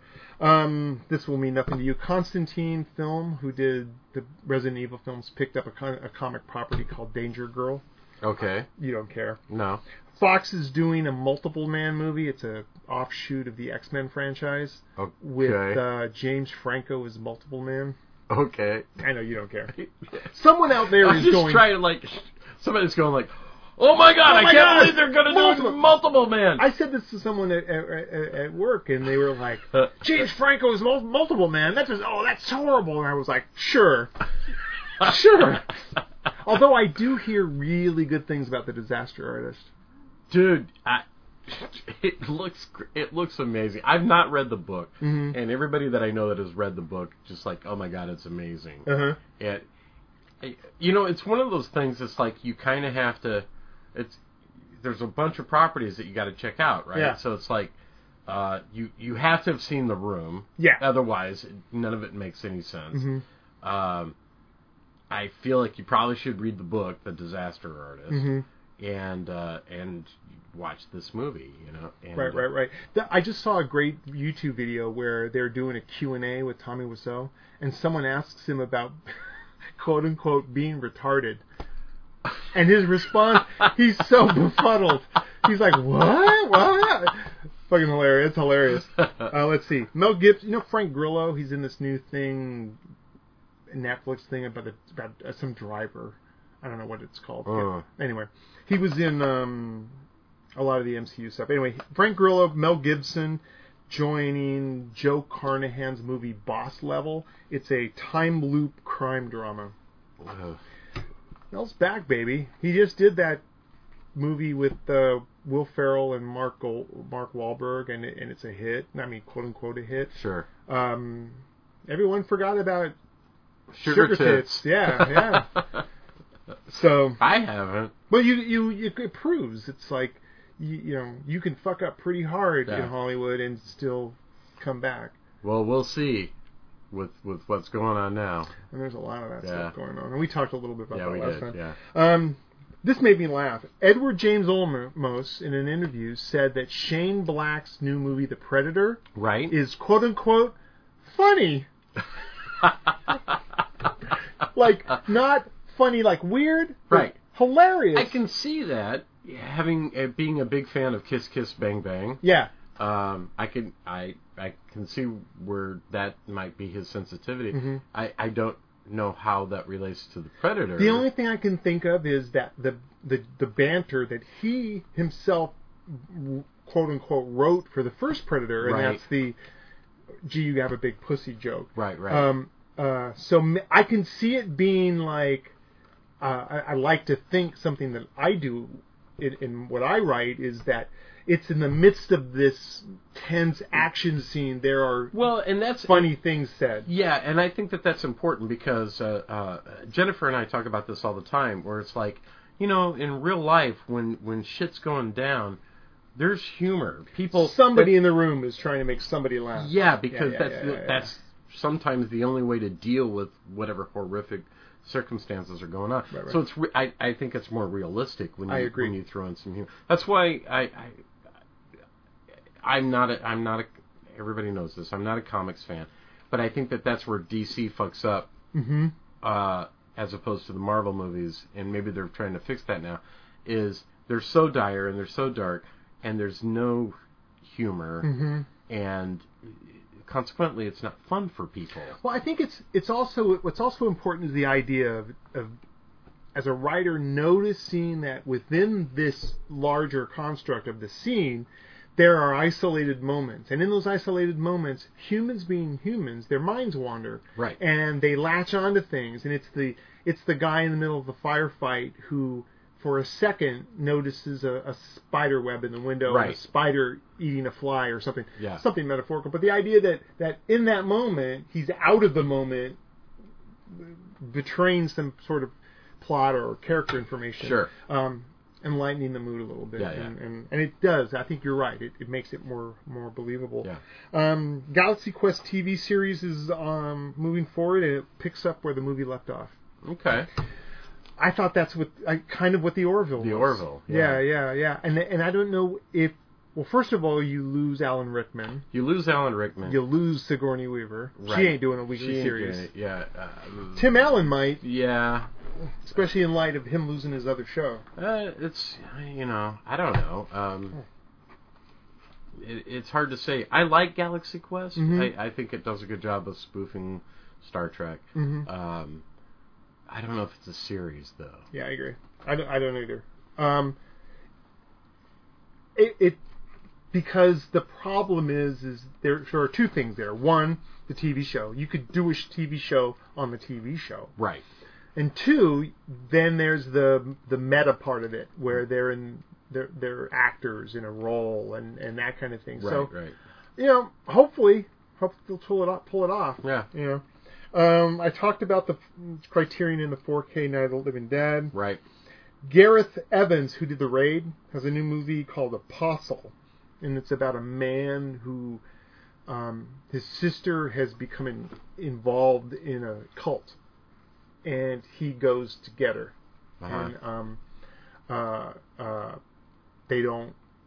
It's more. It's deeper and darker than that. Sure, but, sure. Um, uh, he does action. Man, he does action well. I don't know if Yeah. any of the raid boys are involved. I don't but- know.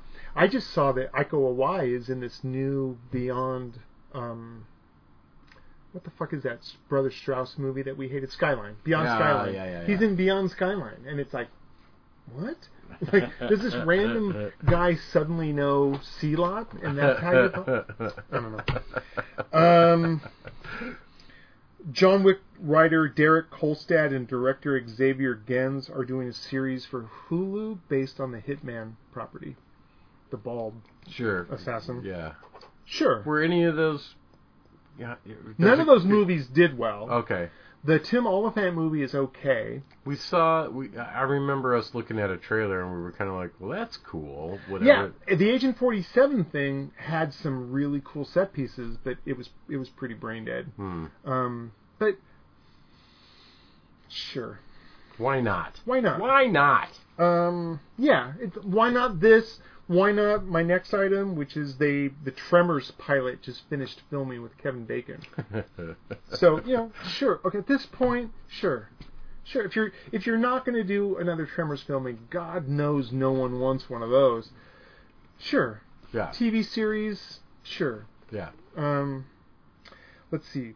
Dennis Villeneuve's Dune. He has said in an interview it's going to be quote nothing like the David Lynch film Okay. which is which stands to reason. Yeah. Like, why would you? Why The would David Lynch film is is nothing like the book, so uh, right? you you know Exactly. why not? you Yeah, know? I have a feeling you're going to get something closer to the sci-fi series from Dennis, Dennis Sure. Villeneuve. The question is, is he going to have as much latitude now that Blade Runner 2049 people didn't respond as hardly you know as they should have? I hope so because I know that that. Uh, uh, I, I'm hoping that, that, that whoever's in charge recognizes that this isn't because this is a bad film. It's because people are idiots. Mm-hmm. Yeah. And- oh, I and- think yeah. Yeah, and and that given time, it's going to it's going to shine. It would- yeah, agreed. Ten years from now, it's going to be Yeah. have a different perception of the market. Um, uh, it, it's kind of what we were talking about m- with Miguel. It's the pacing. It was people people don't want a slow No. immersion into a world. They want you know kicky punchy and, Yeah. and all that other stuff. Boom. Um, couple of dates coming up. Uh, second season of the X File revival Okay. is January third. okay. 2018. It on Blu-ray um, comes out January 9th, and it the Blu-ray is supposedly packed with extras. Okay. Um, Joe Lynch's Mayhem comes out on the day after Christmas. What is that about? It's kind of like it's cut from the same cloth of the Belkin Experiment, and uh, it's battle corporate battle royale Okay. there's a, a a building there's an infection that brings about it's almost like 28 day or, days later the rage virus Right. and um, Stephen Yoon from Walking Dead and, and this girl I forget her name sort of team up and just start killing people Okay. so talk about exercising modern demons. Right. Um, that comes out the day after Christmas, and then on January 23rd, uh, Blu-ray Dario Argento's opera. Nice. Yeah, that's pretty nice. That's very cool. I'm very stoked about that. I'm I'm I'm pumped for. I, I believe it's December first. Uh, the Shape of Water. Yeah. In the theaters. Yeah, yeah, yeah, yeah, yeah, yeah, yeah. They just released a new trailer for it, and it Dude. looks it looks really, Uh, good. it's, uh, it's- Speaking of trailers, this is bleak. These were bleak yeah, this week. they're they're man. First up, I- Hostels. I, want to add one too. that- Okay. That is also bleak, but okay. but it, I have to talk about it. All right, so let, let- we'll start with Hostels. Christian Bale, Ben Foster in a western. Yeah, uh, which is cool. Mhm. Um, it's nice to see um, West Studi again. Mm-hmm, yeah. Um, uh, yeah, yeah, yeah. It, I mean, it's interesting, right? Here we have this guy who who hates natives hmm and is charged with the care of a native, uh, transporting Right, right, him right. from point A It's to point B. classical western stuff. Yeah, yeah, it yeah. Look like. It, looks it, like. I mean, it looks it looks fine. I, I just I don't I, I don't want to see it. Yeah, yeah. It's one of those things where you go, hmm. It's it's a western in a way. Uh, it's not a gun. Well, it kind of is, but the idea that it's not a uh, it's not like Silverado where it's this high adventure thing. It looks Right. a little more contemplative than that. Yeah, yeah, yeah. Next up, uh, movie called The Pirates of Somalia. A journalist goes embeds himself in. Yeah. some- What's that kid's name? He's the kid from American Horror Story. Yeah, I don't know his name. Uh, it's not Paul Dano. Who- No, not Yes. Paul Dana, but but there's Mhm. it's He's like funny that. because yeah, he's Yeah, like yeah, that, yeah, he looks just like him. Uh, but uh, uh, who I like, I like him as an actor. Um, and uh, and again, this looks this looks perfectly fine. Mhm. I, I it's just not my thing. I, It has that guy, the guy in it from Captain Phillips. yeah, The I'm the captain now guy, which Right. seems to be that's all he can. He's all he's being cast in is Somalian. yeah, You know and that's Pirates. that's too bad. that is too bad. Yeah, Yeah. yeah. Um, next up, Dominic Cooper in an action film called Stratton. uh, just stop. Is this? It seems like such a ploy for like. Here's your new action hero, and I'm like, Yeah. I don't want, I like, I don't want this guy. I think I've talked about this before. I'm sick of movies where guys are are in their SWAT gear, going around corners with their gun. Mhm. I, I it's like clearing I rooms. don't want to see that shit. Mm. Yeah, it's yeah, like yeah. uh, we, And Dominic Cooper is. It just doesn't make any sense. it's an odd. Yeah, choice. yeah, yeah. He was an odd choice for preacher though, and he he Pulled it he, off. He pulled it off. So Yeah, yeah. I wonder if it was the end. Anyway, I was, there was another movie, but anyway, um, Uh, He was in Abraham Lincoln Vampire Hunter. Was he really? Yeah, he was the vampire that like that that that like taught Lincoln all the shit. He wasn't the. Uh, what's the one about Uday Hussein's double? Yeah. He was in that. Yeah, That's yeah, really yeah. good. Yeah. I forget the fucking name The of it. Devil Double or something. something like that. Yeah, it's really good though. Yeah. yeah, yeah. Um, Small Town Crime, John Hawkes, sort of a noir comedy, not comedy Uh. like slapstick. Um, the, he's a cop. He's a drunk. Oh, that okay. Yeah, yeah, that one actually looks good. Yeah, it Uh, does. Yeah, that looks good. Uh, It does. And sh- shout out to John Hawkes. That Uh-huh. Yeah, yeah, guy yeah. is such a journeyman that it, I, you know, he deserves to carry a film. Yeah. That looks yeah. That one uh, out of all of them, that was the one I'm kind of like I'd like to see this. Uh, agreed. Yeah. Agreed. Um, the next up, uh, The Greatest Showman. It's uh, Hugh Jackman, P.T. Barnum. Yeah. Um. Sure. I, I think it's sort of based on the musical, right? I want Is to. it a Yeah. musical? uh, Yeah. I want to. Zac Efron's in it. Yeah, I want to see it just for the costumes and that kind of stuff. Yeah. but uh, I don't, I don't get much of a a, a, a feeling of um, what John Stewart would call truthiness Yeah, yeah. from it. It looks it looks really, Oh, it seems o- really overblown. Yeah, yeah, and- yeah. Um, let's but I see. but I love all the I love the subject matter. I lo- you know, it, it, give me that time period. Yeah. Give me um, Circus. circus. Give me um, you know the the, the freak sideshow. G- Yeah. Give me all that. yeah, yeah, yeah. Yeah, so I'll I'll check it out, but I probably won't go to the theater. and see it. Agreed. Um, Angel, I think I want to say we've talked about this before. Angelica, it's like a Victorian ghost story. It starts out We as did, sort yeah. of Victorian thing. I was surprised to see it because we did we, we did this one a couple weeks ago. oh, okay. Um, Well, and it sorry. was well, Sorry, no, guys. no, it's it's okay because it's it's a trailer that uh, it, it at first you think it's just like some Like a bodice Victorian- ripper, yeah. Yeah, exactly. Yeah, and yeah. then but then there's something there's something insidious going on. There's something supernatural Yeah, happening. yeah, yeah. Um, I'm down. yeah. I'm again not a theater thing, but I- I'll definitely if it comes on Netflix Yeah. and stuff like it that. looks cool enough. um, in a film similar in tone, another Wolf Cop. Another wolf god. Yeah, horror comedy. Yeah, Um, Kevin Smith pops up in this one.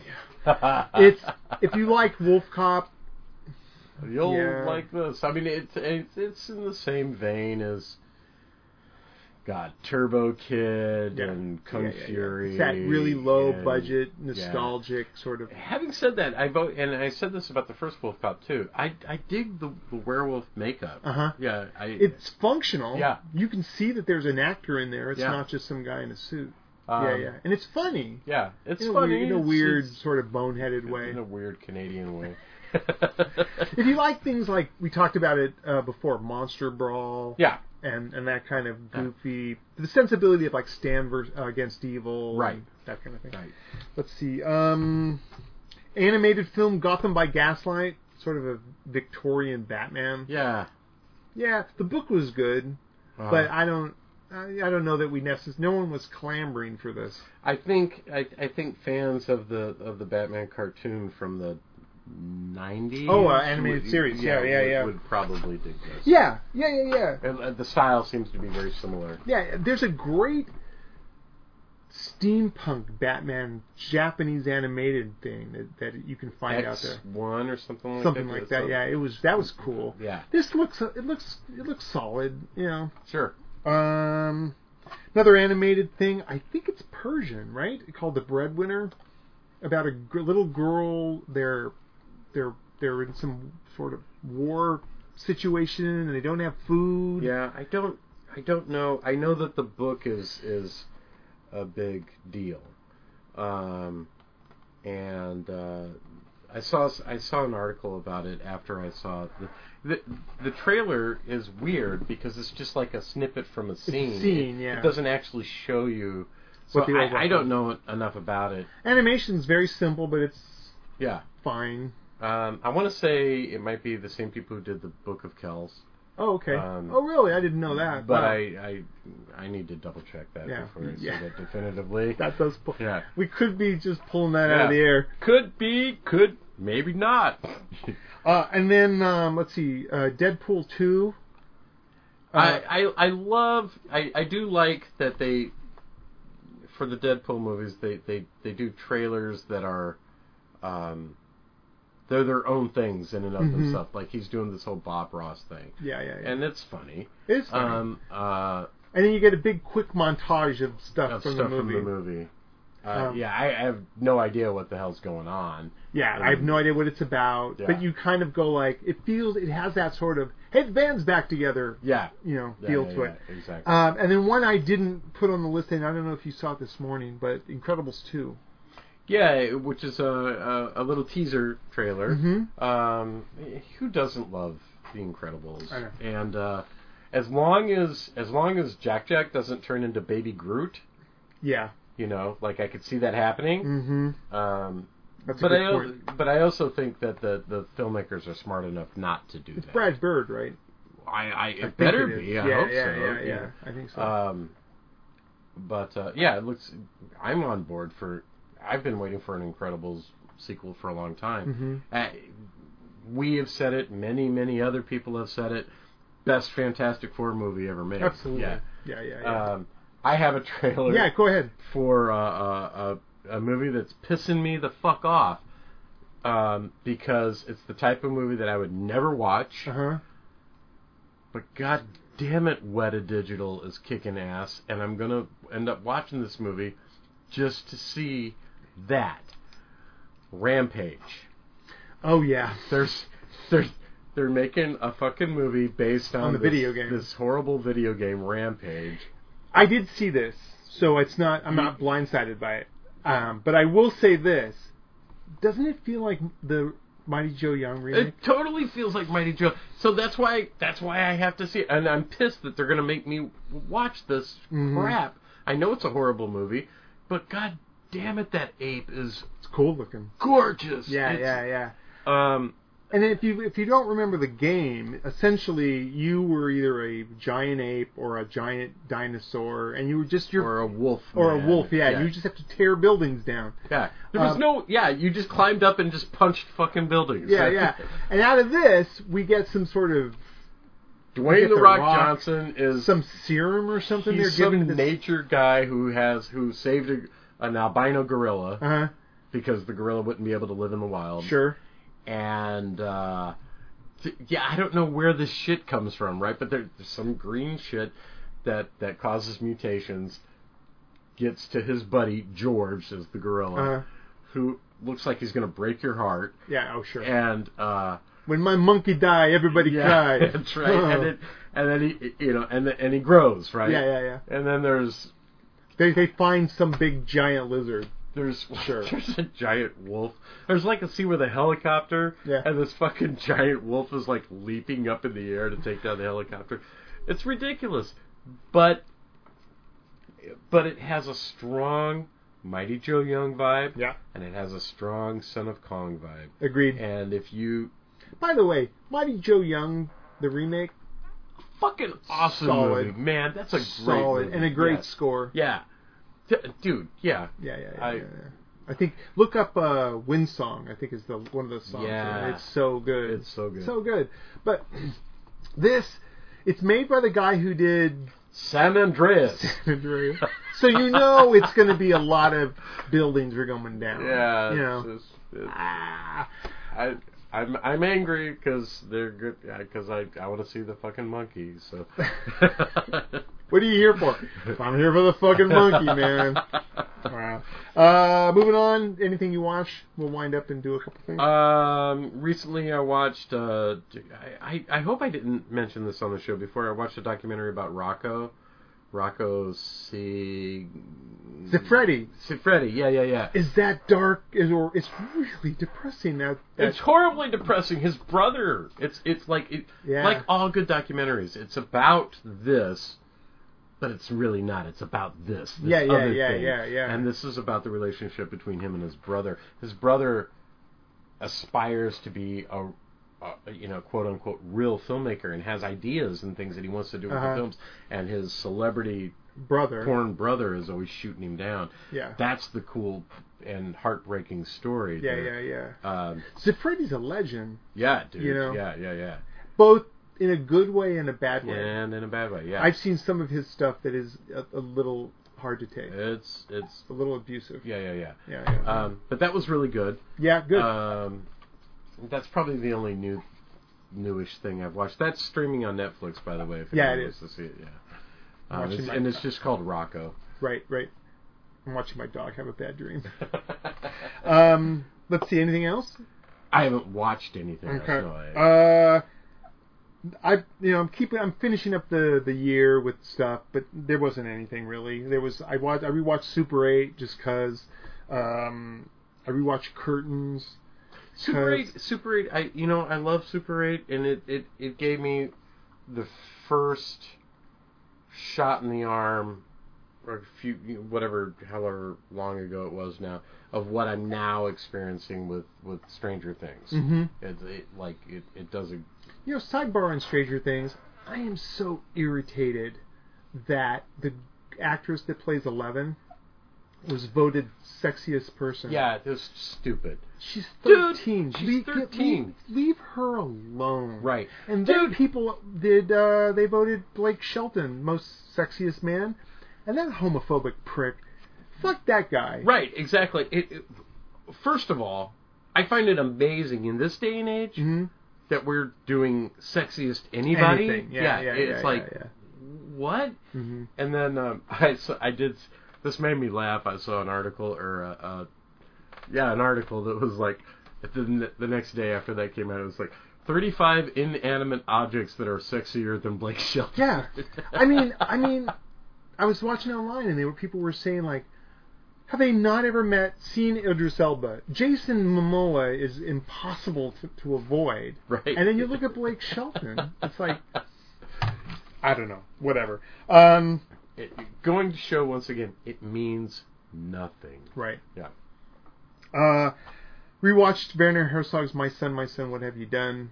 Hated it a second time. Yeah. Um, watched the Astro Boy animated thing they Yeah. did. Yeah. Uh, it ain't Astro Boy, but it, it's it's not bad. If you have kids, sure. it's innocuous Yeah. to throw on.